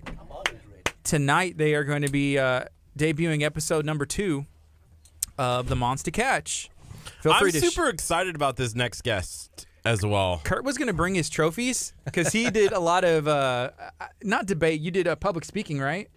Yeah, it was public speaking, uh, debate. I've coached debate, but public speaking, you know, I was a national runner up. Okay. Are you world champion? Oh, I could take her on. Let's go. Let's go. Let's start this challenge right now. Hey, I almost brought in all my trophies, but then I goofed and didn't. But I have a whole bunch. Man, I do have some pictures. I have a video of my national runner-up Very good. speech from uh, Madisonville, Virginia. Very good. Well, like I say, it's a great chance to come and compete again. So can you introduce yourself and then you know what we're talking about today? Yes, I'm uh, Terry Pettyjohn. I'm uh, live here in La Marque. Uh, we moved here about 12 years ago from the Dallas area. I've been involved in a lot of different things in the community, and one of my great passions now is Toastmasters. So Toastmasters, it's a really cool name. It is. Well, you know, we kind of people when we say Toastmasters, they think, "Am I giving a toast? Is that all it is?" It's- Here, here. Yeah, that's go. what it sounds like. Now there are some clubs that actually begin meetings with a toast, but primarily it was uh, started at a YMCA back in the 1900s, early 1900s, that uh, was dedicated to leadership and communication training. Okay. And so uh, we are an international organization. Uh, it is a nonprofit. It, we're not multi-level marketing. Nobody's making any money in Toastmasters directly from Toastmasters. Mm-hmm. Uh, we pay a smaller small dues, and most of the times that runs about eight dollars and fifty cents a month. But like I say, it's uh, uh, oh, just a way for you to practice your leadership skills. I know for myself, I became a supervisor at a large insurance company in downtown Dallas when I was 26 years old, and I was so unprepared. And if I had done Toastmasters, uh, I think I would would would have really changed my career at that point in time. So does Toastmasters, you know, help train you to be able to speak publicly, or is this somewhere where you instantly go in and compete? How is No, it set up? It's uh, it, you begin very slowly. There's several different roles in Toastmasters. Uh, what I say is about 30% of what you get out of Toastmasters is public speaking. Okay. The rest is leadership. Now, you get a chance to host the meeting as the Toastmaster of the day. You get a chance to lead the table topics, which is our impromptu speaking part. And that, there, that is where you will ask questions of three different people normally, and they have to stand up and give a one to two minute response. Uh, normally, there's a theme of the day, so the table topics usually will go with that theme. The then there is the uh, general evaluator who will evaluate the meeting. Mm-hmm. And what's really unique about Toastmasters is every speech in Toastmasters is evaluated by a fellow Toastmaster. So when you give your normally five to seven minute speech, which is a planned ahead of time, you don't you're not normally uh, asked to do that impromptu. That's what I would do. I would roll off the dome. Hey, you know that's a skill too, and and I have done that before and not practiced, so I have to be able to do that impromptu. All this judging is making me stressed down a Well, here's little the thing. bit. yeah, because Kurt. I'm starting to do my warm ups. Ba ba ba ba ba ba ba ba ba. Ka ka ka ka ka ka ka. Now we ka, ka. actually in, in the meeting we actually have an ah counter uh, that will count Nice. your ahs Yeah. and ums. We have a grammarian that will be listening for grammatical mistakes, but we don't do it in a negative way. Yeah. we do it in a very positive way, and and I've never seen any group that was trying to help you get better and improve your communication skills like Toastmasters. Mm-hmm. if Kurt was a judge, he would definitely be trying to drag people down. It's not a judge. It's not a judge. It's an evaluator. You know, I He would show up in a judge gown think of with my, a gavel. My high school, my high school speech coach, right, would judge our ahs and ums, but instead she would throw markers and erasers at us, and then at one point she had this little tin can that she would like ding, you know, every know? time you would say an um, and I'm just like having flashbacks to all of that. And there there are some clubs, and and it is optional, uh, is that you have the you know the little dog clicker. When you say um, you get a click, and it's Ah. just to make you aware. It's it's It the is, uh, the jolt. No no, no electricity involved, but it, that's optional, and every club does it a little bit different. Yeah. I took speech at Galveston College, or it was called public speaking. And I remember saying a lot of ums and oohs and everything else, you just don't even notice it. And Yes. I and I was just going through my my points and bullets, and I didn't realize I was saying it. But then when I saw the notes and evaluation back, it was like this. You said this that many times, like I didn't Yep. even know. Yeah, we. It is amazing how quickly, after one or two Toastmaster meetings, when you're listening to a speech on television, you'll be going, "Oh, there's an uh, there's an um." It is. It's. It's. It happens to the best. I oh would yes, I would assume. absolutely. But again, it's one of those things you can always get better, Yeah. Yeah. and that's what the goal of Toastmasters is. Why is it so important to to hone those those skills? Well, if you want to be a, an effective supervisor, uh, effective manager, each one of these skills is necessary. So that's one thing. But then also, even in your daily life, communication is the key to everything. Uh, I've been married almost 45 years now to my lovely wife, Carrie.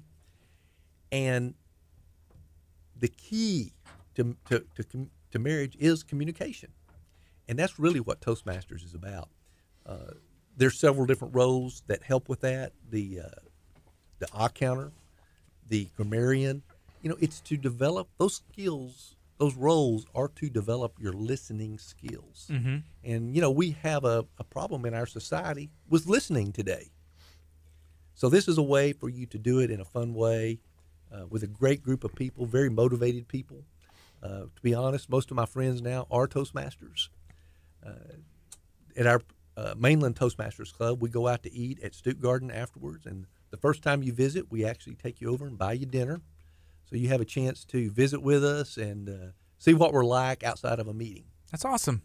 We got about 40 seconds left, and we're going to go on the FM as well. Uh, we're talking about Toastmasters. If you have not heard of Toastmasters before, we're going to share everything that they have going on. You mentioned Mainland Toastmasters. Yes. That's the name of the, the one you're out of. Yes, we meet at the Texas City La Marque Chamber of Commerce. This has been going on since you said the early 1900s. Yes, the Toastmasters, not mainland Toastmasters. We've only been a club since 2016. Okay, cool. Cool. So we got 20 seconds. Anything else you'd like to share before we go? I'm just ready to, to put my speaking skills to, to test here against you. We are re- we're ready for you. Tomorrow's our we're we're not having a normal meeting tomorrow. We're going to meet at Benito's at 7 p.m. Uh, it's kind of the passing of the torch where our new uh, officers will be taking over, and so we're going to be having a special meeting tomorrow. It's more of a social. Cool. Here we go on the FM right now. KHEA, La Marque. Good morning. This is KHEA Radio 99.5 FM. This is Kickstart. I'm Gardy. and I'm Kurt. It's 10:09 on a Monday. TGIM. It's been very good so far. We had Captain Sharky in studio talking about the Monster Catch, which is debuting its second episode tonight at seven o'clock. Yeah, I thought maybe, you know, as we're talking and transitioning from fishing to public speaking, like Captain Sharky, he's he's winning some awards. Like mm-hmm. he's got a good on on like on camera presence. He does. He's got a good speaking voice. He's got a catchphrase. I didn't hear a whole lot of uhs and ums, you know. So I'm he's not getting that little ding in the tin cup like I used to. Well, let me just say that sometimes sitting here in front of three people is one thing. Sitting, standing in front of a group of 50 people can be a whole different Yes. experience. See, I can do it all day. you can, I can but sit can in, everybody? I can sit in front of a room full of strangers and talk all day long because I'm never going to see them again. right? Like that's how I used to do it. I've spoken in front of thousands of people and given my speech in front of thousands of people and I don't care. Well, let me- because you'll never see those people Let me again. just say, based on my experience and what I have seen in recruiting Toastmasters, there is a lot of glossophobia out there. What is What that word again? Glossophobia. What does that mean? That is the fear of public speaking. Wow. You know, that's the number number two fear. In fact, it's, I'm sorry, it's the number one fear: Wait, what's number two then? dying. The fear of death. I got you. So people would rather, you know, be in the casket than be at the funeral having to say something about somebody in the casket. Wow. That's one of me. Definitely. Yeah. So we're talking about Toastmasters. Since 2016, there's been a, a mainland uh, a mainland version. How I mean, how many are there? Like how many Toastmasters? There's about Groups. 15,000 clubs in the world. Okay. Uh, 375,000 Toastmasters in the world. So it it really is like a world yes. champion oh, yes, thing. absolutely. Uh, a few years ago, it was the first time they held it in um, near India. Yeah. Uh, there's a lot of Indian clubs now. and uh, they're growing quite rapidly over there. How does that work with uh, different languages? Is it all in English or it just you know, depends? each club is a little bit different. Like in uh, Houston, there is a Hispanic club that, that they speak Spanish. Uh, I went to a, I visited a club in Japan uh, t- in 2016, and in that particular club, they did one meeting in English and one meeting in Japanese, so they alternated. Uh, a lot of clubs uh, do it in English to improve the speaker's English skills. Uh, a lot of clubs in the Houston area have a lot of non-native speakers, and that's the way they can help develop their skills, Yeah. their English skills. What are the different reasons people decide to join? Is it all over the place? It's all over the place. You know, there's some people that that just this fear of of speaking, Right. and they want to overcome that. Mhm. So there's there is that. Obviously, it's because some of them I just hand them to the desk until they until they join. I am the uh, number one recruiter in the Houston area for Toastmasters. I know, literally know people all over Houston and all over the world because of Toastmasters. Mm-hmm. Uh, so it's it's building your network. You know, I n- did not realize how important building your personal network is, and that's what you can do in Toastmasters because you can w- meet a wide variety of people uh, in an area. You know, you have your club, but you also have an area. Then you also have a division, and you also have a district. And uh, we're in District 56, which, co- which covers up from Bryan College Station down uh, over into East Texas and not too far west. So if you have a fear of public speaking, how do you get over that? We start you off very gently, and we never ask anyone to do anything that they're completely uncomfortable with. Mhm. We'll normally start them off with the role of the ah counter, and it gives them a chance to sit there and make tick marks. And normally, the most you have to do is stand up or not stand up and say, "Well, Terry had three uhs, George had four, Bill had one," that kind of thing. So that's how we we introduce. It's, it's one of those things of introducing slowly, uh, and it's such a great group of people that you really kind of get to know them, and so you have that, and it's just like uh, exposure, and that you learn that you're not going to die if you mess up. Uh, I never was afraid to do public speaking, but I wasn't really very good at it. But I do remember one where I was doing a speech, and and literally, I started sweating, and it, I could feel the sweat running down Yeah. from my, you know, armpit there, and so it all hap- it happens to all of us Mm-hmm. but it i've seen so many cases of it working Yeah. uh, truly there's only been one person that i've not been able to cure of the fear of public speaking and it was really unusual because she came to the first meeting she joined she never came back Wow. if you don't come we can't help but if you come i can give you tons of cases of that where they've overcome it You know, one of the things that I find very intriguing about this is there are a lot of so public speaking. You know, I was on on the the we called it forensics team, which is not science, Right. It's the art and communication of public speaking, and one of the things that uh, they that we would do is we would go and we would travel every weekend and we compete in about 11 different categories so you would pick you know four different categories you know you might write a persuasive speech about trying to persuade someone to do something and there was after dinner speaking and everything else one of the things that uh, that I noticed and the trend was there were a lot of college campuses that were getting rid of public speaking. A lot of high schools that are getting rid of communication. And Gardy, you and I both know this that communication is key. You know, if you can't communicate your message or promote your business, you fail. Absolutely. And I don't care what business you're in, whether you're a teacher, a salesperson, on the radio, it, it's, it is about selling yourself. And the really great thing that I've seen from Toastmasters, and I, I do, I am the youth leadership chair for the Houston area for the District 56. And I've seen kids who literally could not walk up to the podium, lectern to speak. We got them over that at age 10 Mm-hmm. and to see that growth in them was just it was life changing for me. So starting early is is key. Oh yeah, it's just like basketball. you know, if you want to be a good basketball player, you start at nine or ten years old. You don't wait till you're a senior in high school to start. And that's usually what school does. It seems like when it comes to public speaking and speech. Yes. I remember being pet, like terrified talking in front of my friends. We took speech in high school, Mm-hmm. and I was very, very, and I knew everybody in there by name, but they were.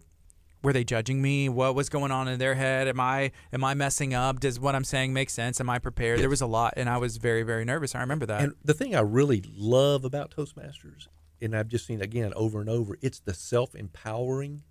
Because once you've overcome the fear of public speaking, to stand up in front of somebody and speak, it, it's life changing. Then, then you want to go change the world. yes. Because, you know, if you want to really make a difference in the world, you've got to move more than one person, right? Mm-hmm. And what's the best way to do that? A great speech. Mm-hmm. Yeah. And like I say, that's that's what Toastmasters is about. When it comes to communication, one of the things that I've learned is getting your point across as efficiently as possible. Sometimes in school they put word counts or page like you have to Yeah, write a 10, sure. 20, 30 page paper. Absolutely. But I'm as I as I continued education, some of my teachers were like if you can if you can get this done in one, two, you know, paragraphs page, Right. that's what's better because you're you're doing it efficient and you're not wasting somebody's time. Their time's valuable. And that's like real world application. It's the same. Can the same be said for public speaking? Oh, absolutely. I was when I taught the kids the we had the youth leadership program uh, up, and we I actually did it in the Woodlands. And there was a lady there who had been a manager at a law firm, and she literally would when they would hire new attorneys, some of them were not prepared to do public speaking, so they couldn't go to court or do Yeah. anything like that, or they would talk on and on and on. So they would go to Toastmasters because it is timed. Uh, most speeches are five to seven minutes. Now there's some longer speeches that that you do, but it is important to be able to communicate clearly in a set amount of time, Mm-hmm.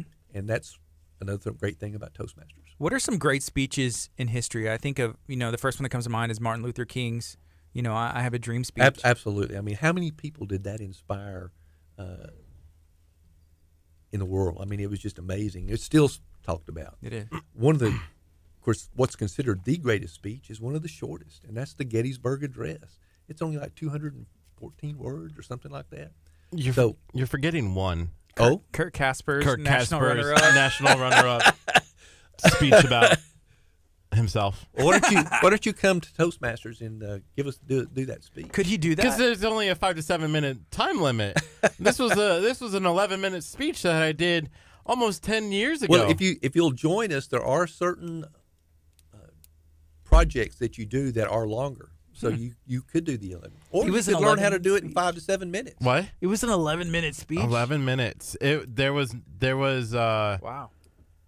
I think there was a word count if I remember cor- no there was no time limit. At that point there was no time limit for the Interstate Oratory National Championship. There was no time limit. Uh, during the season there was like a 10 minute time limit.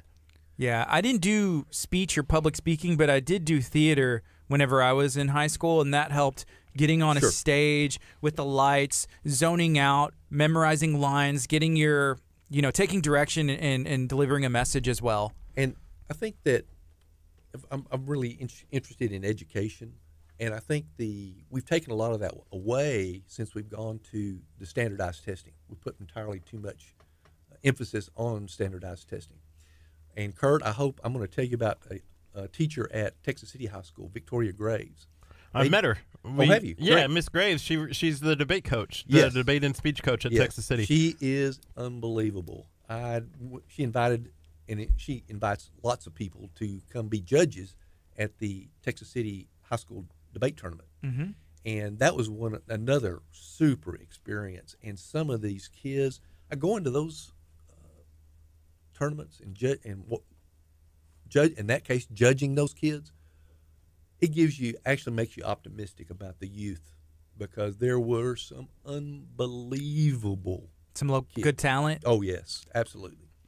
And that's why we have to bring speech and, and debate back to the high schools and it be uh, more popular. I, I was talking to a, a kid in, from Katy who uh, we had gone to try to get some Toastmasters over in the Katy uh, Fort Bend ISD, and the the debate team got one thousand dollars a year for travel and that kind of thing. That's not much. That's not much. You know, there is there is a debate tournament, uh, or I guess league for high school students. It's called Huddle, which is the Houston Urban Debate League, which they go and I, I've judged there. I used to coach at Chavez High School in Houston um, as a debate coach. You know, I was going to bring up about kind of this like, hey, there needs to be more funding and stuff for for speech and debate. Um, there was a, a a a gentleman. His name was Sean. I think his name was Sean uh, Stone. I know that sounds very similar because it's the same name as the guy who runs Stone Cold Meats. Stone Cold Meats, but it, I believe his name was Sean Stone as well. But he does. Uh, he was on the Arizona State team, and in 2010, I want to say it was they Go were they were in the top 10 nationally Yeah. and and Nebraska is usually when I when I grew up there were four schools in the top 25 nationally uh, in speech and so it's not easy to do you have to do a lot but they were in the top 10 and they were starting their year off that year in 2010 and the president came in and said hey by the way this is the last year that you guys are going to have a team because we're cutting funding completely for your guys. And um, he actually wrote a speech about that and it was a it was an ADS which was an after dinner speech. It's supposed to be funny but it's also supposed to be persuasive. And so he actually broke his speech into the five point five different points and they were the five like different steps of like getting over grief. So like anger you know stuff like that. Yeah and it was really kind of cool but he got to this point and arizona state decided to use the funding that they had were going to use for the team to put up these like sunblocks over benches. And uh, he had a picture of it and it was the funniest thing. He i had heard him before but this was the final round of the tournament. And he goes you are in the desert. You can't escape the sun. Why are you taking away funding for a speech team? And he got he, you know he was in his fourth point or whatever which was anger. So he grabbed the poster of the picture broke it over his knee because obviously it's the last time he ever needed it because it was the final round and he threw it. And uh, it was the funniest moment and it's just like hey yeah speech means because you're doing it in front of uh, 500 speaking competitors you know who have done this their entire i gave up hours. You know we would leave friday at five o'clock you know of, of our college. We and we wouldn't get back sometimes until monday at eight o'clock in the morning and then go around and, and go back to class. And that was most weekends. And here is somebody who just wants to take away funding and give it to you know uh, like putting up a, a shade protector in the middle of the desert you know like i think you know this i'm gonna get on my soapbox there is not a better investment than learning how to become an effective communicator because you're going to need it on the job. Yes. You're going to need it in your relationship. You're going to need it in and just Absolutely. every single day we communicate. That's it. By the way, do y'all y'all y'all heard of this guy named Warren Buffett? Oh yes. No. Who? he's kidding. Yeah, I know. you. hey, From uh, Omaha, Nebraska. That's right. Do you know that he says there's one skill that you can learn that can increase your career earnings by 50%? Communication. Public speaking. So whenever Kurt was mentioning the the Arizona State guy, he mentioned the the picture breaking it. Is there a bit of theater? Is there a bit of like drama and acting that comes into delivering effectively? Yes, there there is, and actually, I've actually seen some criticism of some of the ni- Toastmasters now because they've gotten too uh, too much acting in it. Yes. If you go out to YouTube and you can see the 2018 world champ, just Google her. I mean, not Google her, but Can I see that? I Sure. want to. I want to rip it up. Just Ramona no, Smith. Oh, man. I'm kidding. I'm kidding. He said, "Give that back." but you you will see different. Uh, there there was one that won a couple years ago where the guy came out and he had underwear on his pants. And that he was part of his thing. Yeah, he was from he was from Japan or China that that actually won. But there are some, you know, they're, they're kind of a different skill, but certainly being able to make the crowd feel something is the key. Now, how do you do that? It's it's different for every individual person, and your ability to to move those people. You know, and and it's not just your voice and how you use your voice. It's it's the actions. It's Yes. you know pounding. Have you, You ever know- seen that? mean? it's like pound on the desk, and then people are gonna know that you're being serious. And Let, let me give you a great thing experience that I had in Japan. I went to a Toastmasters meeting. I remember that I said the Japanese and English. Mm-hmm. Well, it happened to be Japanese week. Well, and I only know two words of Japanese, and to be honest, I didn't hear either one of them in that spe- in those speeches. But I was able to pick first, second, and third, even though I had didn't understand one word.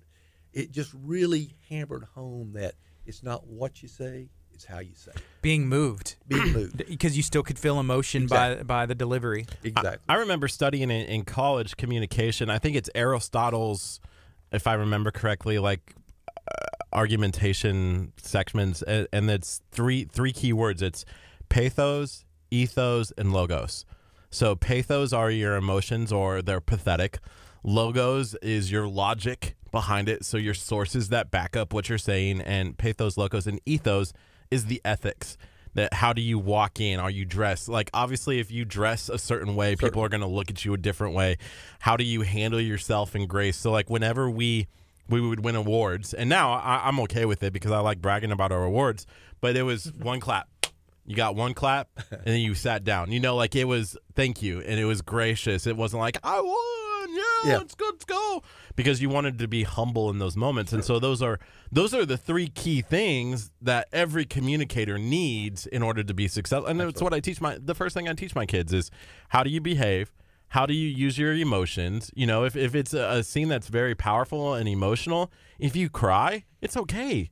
Like it's you're showing that pathetic uh, uh, appeal to it. You know, uh, when I was judging at the Texas City High School debate tournament, I told each of the kids about the Optimist Oratory Contest, which I also want to talk about. And there was one young, young lady that uh, every kid, and I told I probably had 100, 150 kids that I talked to during those two days. But there was one young lady from Friendswood that she actually looked up and showed up for an Optimist Oratory Contest in Dickinson. And she won the local contest. Then I saw her at the area contest, and when she was telling the sto- her story, the speech, she actually her voice kind of cracked. She won, hmm. and then she went to the district level, and that's talking about at South the South Texas district, and she won there, and she won a twenty five hundred dollars scholarship. Wow. And then we sent her to St. Louis to compete for a twenty thousand dollars scholarship. What was her speech on? Do you remember? it, it's uh, it's in optimists the oratory contest there's always a, a title that mm-hmm. every kid has to use and but even though it, it's the same title you never hear the same speech and actually it was the optimist club and the optimist oratory club that led me to toastmasters because i went to the galveston uh, optimist club contest and I saw some of these kids. There's a man. Uh, have y'all ever heard of heard of Michael Merritt? I know Colleen Merritt. They're not related. I don't think. Mr. Merritt graduated from Ball High School the same year I did. Well, I didn't graduate from Ball, but he graduated in 1972. Went to college, came back, and has taught speech and debate for 40 years at Ball High School. But he prepares those kids for the speech and debate contest, and they come to the oratory contest. And he, he's had some $2,500 winners also. But it, it's just amazing how good some of these kids are. And at the time, when I saw them speaking, and, and what happened was that the uh, Coastal Island Toastmasters were the judges, and ANICO Toastmasters were the judges for the Optimist Oratory Contest. And that's when I literally went down and joined the next week. I joined Toastmasters. Wow. Whenever you're judging high school kids, what are you looking for? What are the, the criteria? What's you know, there's several different contests, and and there's im- there's the impromptu, and there's uh, poetry, and it, you know, they give you a, a list of things. I don't remember right right off the top of my head to evaluate them on. Mhm. You know, poise, voice, you know, those kinds same same kinds of things that you would see in a, you know, in a uh, play contest kind of a thing. You know, okay? how well did they perform? Did they have us and ums? Did they hesitate? Did they get lost? You know, we've we've all had that situation where you're speaking and you can't find the word. Yeah. kind of thing. But so that thing at Texas City High School was it was mind-boggling. I encourage everybody to go over there and help Victoria Graves. My my my favorite category, and I and I did this in college. We didn't have the option in high school, but in college it was called impromptu speaking, and so you had seven minutes, and that was it. Um, and you would sit down, and they would have like a quotation, Yep. and you had a, a note, you had a uh, a note card, and you had seven minutes. So the goal was you would take a minute thirty prep and then you would talk for about five five and a half minutes right? So you had a format. Obviously you would practice it but you would have two points and then you would use certain things. My favorite one that i ever got somebody was talking about like how time kind of repeats itself and repeats itself. And so i i had practiced it before but i actually did it in competition where i used groundhog day as the opener and I said, Imagine waking up in a world and you hear this song come on the radio and that song plays and then you start living your entire day. And then I started every point the same way. And it was kind of cool. It was kind of fun. And the judges were laughing. And you got to talk about some really cool stuff, um, you know, and how like breaking down the norms of, of our society, you know, because speech and debate and and voice, right? Your voice should be used to either make change or you know challenge the norms that or or increase awareness about something. Absolutely. And I feel like that's the importance of utilizing speech and um And I think that's one reason that the Optimist has had this oratory con- contest going on for over 75 years now. One of the winners back in the day was Dan Rather. Remember the CBS Oh, yeah. News guy? Mhm. And I've talked to several people. There's a professor of communication at uh, Texas A&M Galveston. He won an Optimist oratory contest up in uh, Conroe in that area. Texas think A&M those- Galveston has a, a communications department. Yes. Awesome. I was just going to say, I think that Optimist oratory competition goes to the interstate oratory competition that I competed at at the national level. I believe there because it's an inter, it's an interstate oratory competition, and I remember talking to somebody who won an Optimist oratory I don't, I don't think it was. Now he may have won and went to your thing, but I don't. This national or the international competition normally it stopped at the district. It's only been in the last two or three years that we started going to St. Louis and having that na- international competition with the twenty. Hmm. There's a twenty thousand dollar, a fifteen, and a ten thousand dollar scholarship. that's awesome. That that is cool. That's a lot of a lot of money. You can get pretty good scholarships from doing speech and debate. You know, if if you're a kid who's which, Yep. who's listening, or um, you know, No, I had a ten thousand dollar a year scholarship just to be on the team. Like I didn't. That was my only requirement was to be on the team. You know, and that was And believe it or not, College of the Mainland. I don't know if they're still doing it as much now, but they were rock, they were uh, ranked in the top ten in debate a few years ago. I don't know if they're they've continued that, but they do have a. our our former intern was rated in the top twenty five nationally in debate by going to College of the Mainland. Yeah. Her, her his sister. She's in Poland right now doing some summer, uh, cla I guess, class. She's gonna be she's going to the medical field, so it's really cool to see the different routes you can take by having that speech and public speaking background. I, I the first thing I think of is maybe becoming a lawyer or working like in in the law firm industry or whatever. It would be good to be able to get your point across, be convincing, Yes. and and still Well, be accurate. That law firm they actually sent their lawyers to Toastmasters for that very reason. So what are we looking at right now? This is I, I brought some brochures that I that I had and uh, of Toastma- about, about Toastmasters. One of the best ones you might want to look at is the benefits of Toastmasters. okay. What are the benefits? Let's let's go through that Oh, one more my time for people who are just tuning in. We're 99.5 FM KHEA radio. This is Kickstart and we're on every morning from 8:30 to 11. We love focusing on community. We love focusing on on local people who are doing good in our community and one of those is Toastmasters. So, what is the benefit of Toastmasters? Oh my goodness, the I, I, I don't even know where to start. I would say the the ultimate thing is your self development, because there was a lady that that said this: if you get everything that you can get out of Toastmasters, you'll never get out of Toastmasters hmm. because there's always more to get. And it may be like for me, my goal now is to get more Toastmasters and hmm. to get kids involved in Toastmasters, to teach those youth leadership programs, to find other Toastmasters to lead those. Because in, a, in our community, and I've only been here 12 years, but one of the things that I've seen as a real issue is communication skills. Hmm. That this breakdown in communication, whether it be- be between the school board and the city, the citizens and the city, citizens and the school board, it's just been a that's it's an issue, and and that's what is so great about Toastmasters. It's about not only speaking, but listening. Uh, Lance Miller, he is the t- 2005 world champion of Toastmasters, and he said this, and I, I completely agree with it. As I said, there was about 375,000 Toastmasters in the world. He said if we could get a million Toastmasters in the United States, that we could change the political climate because it is so much about listening.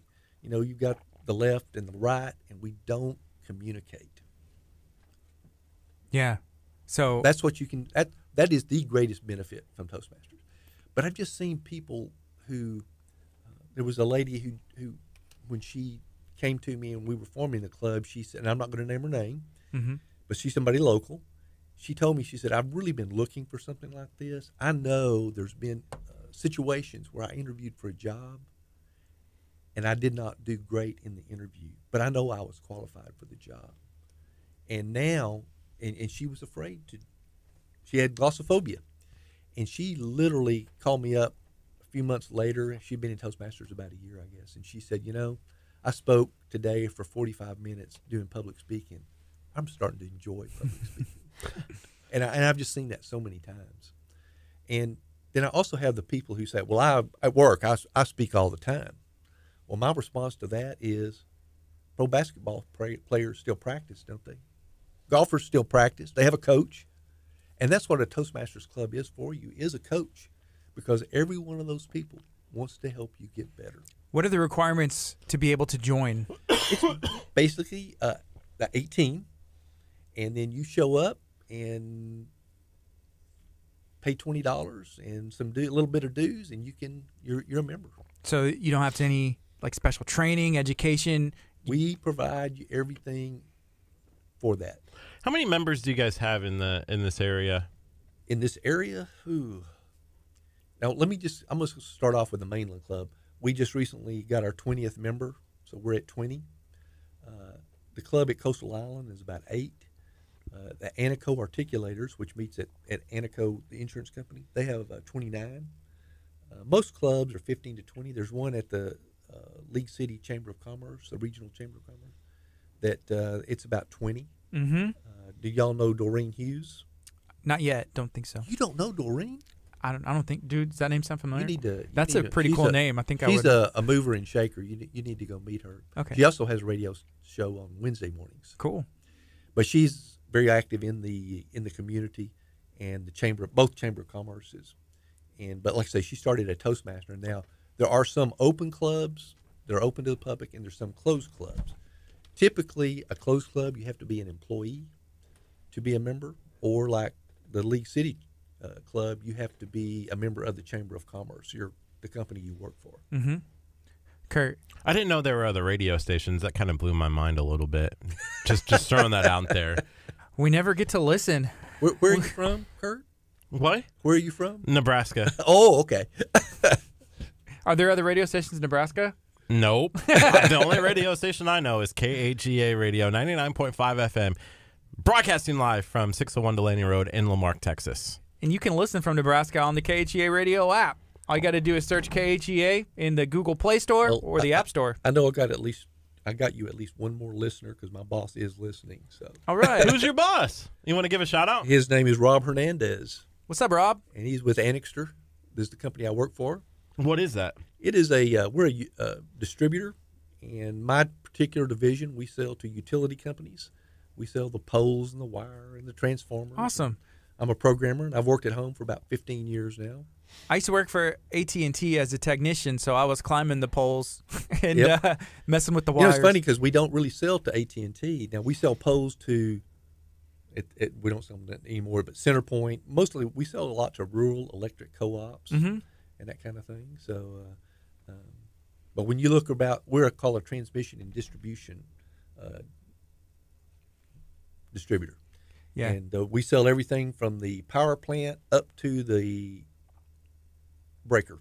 Hey, I see uh, Chris Lane. He had he had tuned in, you know, from from La Marque, and his dad Cleveland, and my dad, his name's Jerry, had worked together for at AT and T right here in, in Texas City, Lamar, Galveston for for years. So I've known Chris since we were kids playing summer league basketball together right here in Well, La Marque. well, guess who is a member of Toastmasters? Is it Chris? Yes, it is. Hey, you mentioned having to be 18 to join. Do y'all have any special programs for kids who are younger? We do. We have two programs. We have one that's called the Youth Leadership Program, and that's for it is a Toastmaster led uh, program for kids. And I've seen kids up to you know down to six years old participate. I thought that was a little bit young. I think about nine or ten is about the time to start, and to introduce them before they're 15 or 16. But we will do up to 18. Mm-hmm. It's eight sessions, again, Toastmaster led. Uh, I've done a couple of those myself, and it's such a great experience. Mm-hmm. And in those eight sessions, that each kid's going to do at least two speeches. Some people will do three speeches. It, it's kind of up to you, but we will give them the basics of public speaking. And it's really about developing the self confidence to be able to get up in front of people and speak Yes. What do you and see? then and then we have a gavel club Mhm. that is a junior toastmaster and that's led by the by the kids themselves it's you know generally for kids in the 15 16 however there's one in dallas that has 40 kids in it they go from seven years old up to 17 uh, but the officers are, are the older kids and they introduce the, the younger kids and teach them uh, i say all the time toastmasters is a learning by doing How often do y'all meet? we meet every two weeks on Tuesday night at 7 p.m. at the Chamber of Commerce, Texas City La Marque Chamber of Commerce. So there's this event. Ramona Smith, she's the the international world champion, uh, 2018. Correct. She's going to be coming to our area. Yes, she is. To Galveston, to the Rosenberg Library, the Wortham Auditorium. We, I have a club in, called Coastal Island. That's an evening club. We meet at 6 p.m. Uh, we- actually were meeting at, on Mondays, but we're changing to Thursdays. Mm-hmm. and uh, we, we, we've been small. And so the district director, who I know very well of District 56, Catherine Kest, called me and said, Hey, how would you like Ramona Smith to come down to Galveston and see if we can attract a little more uh, interest in the Coastal Island Toastmasters? I said, Oh, yeah. The answer is yes. So we have arranged for that. And one great thing about Toastmasters, if you're speaking at a Toastmasters club, you can't get paid. So she will be doing this for free for us. So it's a pretty amazing thing. Wow. But she was a Houston ISD school teacher. Oh, really? so she's from our our area. She is not. She actually grew up in Cleveland, Okay. Ohio, and lived in California. But for the last several years, I know at least two years ago, she was competing at the District 56 contest because I saw her. So I'm not sure how many years she's lived in Houston, but she does live in Houston, and now she's a paid professional speaker. That's what she does for a living. So they bring her into colleges and and Exactly. speaking on uh, a range of topics. Exactly. So here's a question from one of our, our friends on, on Facebook. How do we join? Where do you go to join? Is there a email, phone number? Yes. Uh, certainly, my phone number is 409 599 1376. It's my personal cell phone, but you're welcome to call it. Uh, I could also give you our uh, uh, VP of PR, who will, his, his name is James Martin, and he, uh, he owns Martin Designs, Martin 76 Designs. Let me just find him real quick. We know James. I'm not surprised. Mm-hmm. Uh, and he's like I say, he's in Toastmasters. Took me about a year to get him to join, but he fin- he, he the other day he says, you know, I'm glad you finally got me to join. His number is 832 206 1832. Is there a website to find out more information? Yes, if you just go to toastmasters.org, there's everything. You can find the mainland Toastmasters. I use that toastmasters.org to find the club in Japan and get the directions to the club, which was it sounded real easy till I got there, and then the streets were all in Japanese. So Yeah. it turned out to be a little trickier than I thought. Yes. It was in Yokohama, Japan. wow. So Toastmasters has literally taken you around the world. Absolutely. And I've visited c- clubs from uh, California to the East Coast, uh, Utah. Uh, whenever I, I travel for business, some, and whenever I travel, I always go to a Toastmasters club. That's fun. That's fun. Is there anything else you'd like to share while you're here today? Just please come out and check us out. I mean, you, you can come multiple times without joining. Uh, I will say that every club has a little bit different personality. So I, I encourage people to visit other clubs and find one that fits your personality. Because some clubs are for younger people, some for older people.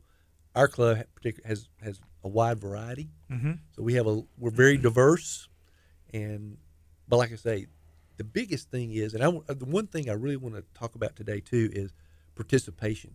You know, I, I feel like the U.S. is becoming a nation of watchers, and Toastmasters is a way to become a, a participant. You know, if what you take sports, how many people watch sports but they don't play sports anymore? Right. We need to participate and engage, and that's what what's so great. One thing great so great about Toastmasters. And you can start young. Absolutely. And we will, the, the biggest uh, thing I've had problems with about doing that is sports, is the kids are so busy with sports. It's getting them together, getting those 10 to 15, because you need about 10 to 15 kids to do it, and it's getting them together to do it. You know, somebody just asked, "What is Toastmasters?" If you could, if you could deliver the speech of a lifetime in about, I've got a one minute elevator speech. yeah, let's hear it. It is a communication and leadership training club. It is learning by doing.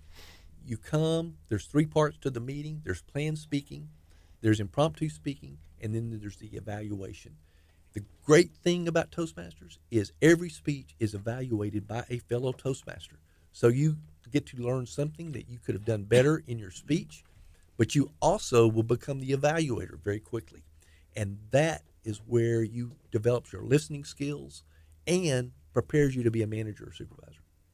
I love it. Well, thank you for hanging out with us today. We're actually going to end the show a little bit early because we're going to go to Texas City to the Texas City La Marque Chamber of Commerce. Oh, that's luncheon. where I'm going. Awesome. We'll race there. It starts at 11 or the doors are, I don't know. We've never been before, but it's going to be our Oh, first doors time- open first at 11, but I think they start at 11:30 is the meeting. Sweet. We got we got to book it. We got a race. We got a race. we have a meeting today at 1.30, and then at three o'clock, you can tune back in on our FM and also on our app, the KHEA radio app. We're gonna have riding the wave with Angie and Kelly. They're uh, a new show that we're starting out in the afternoons on Monday, so make sure that you tune in uh, and listen in to that. And I and I need to uh, mention one of my newest members of Toastmasters, and that's Ma- Mandolin Salazar. Oh, we she actually Mandolin. introduced me, you to me, Yeah. because I I've, I met her met y'all through her. She is, she's been on here. Actually, it was another mandolin who I think is also a part of, but we know Mandolin Salazar as well. Yeah. That's a very cool name. It is. This Good has story. been Kickstart KHEA Radio 99.5 FM. Be blessed. Have a good day. Coming up next is Unspoken on 99.5. All right, guys, thank you. Have a wonderful day. Be blessed. We love you. Bye, Facebook.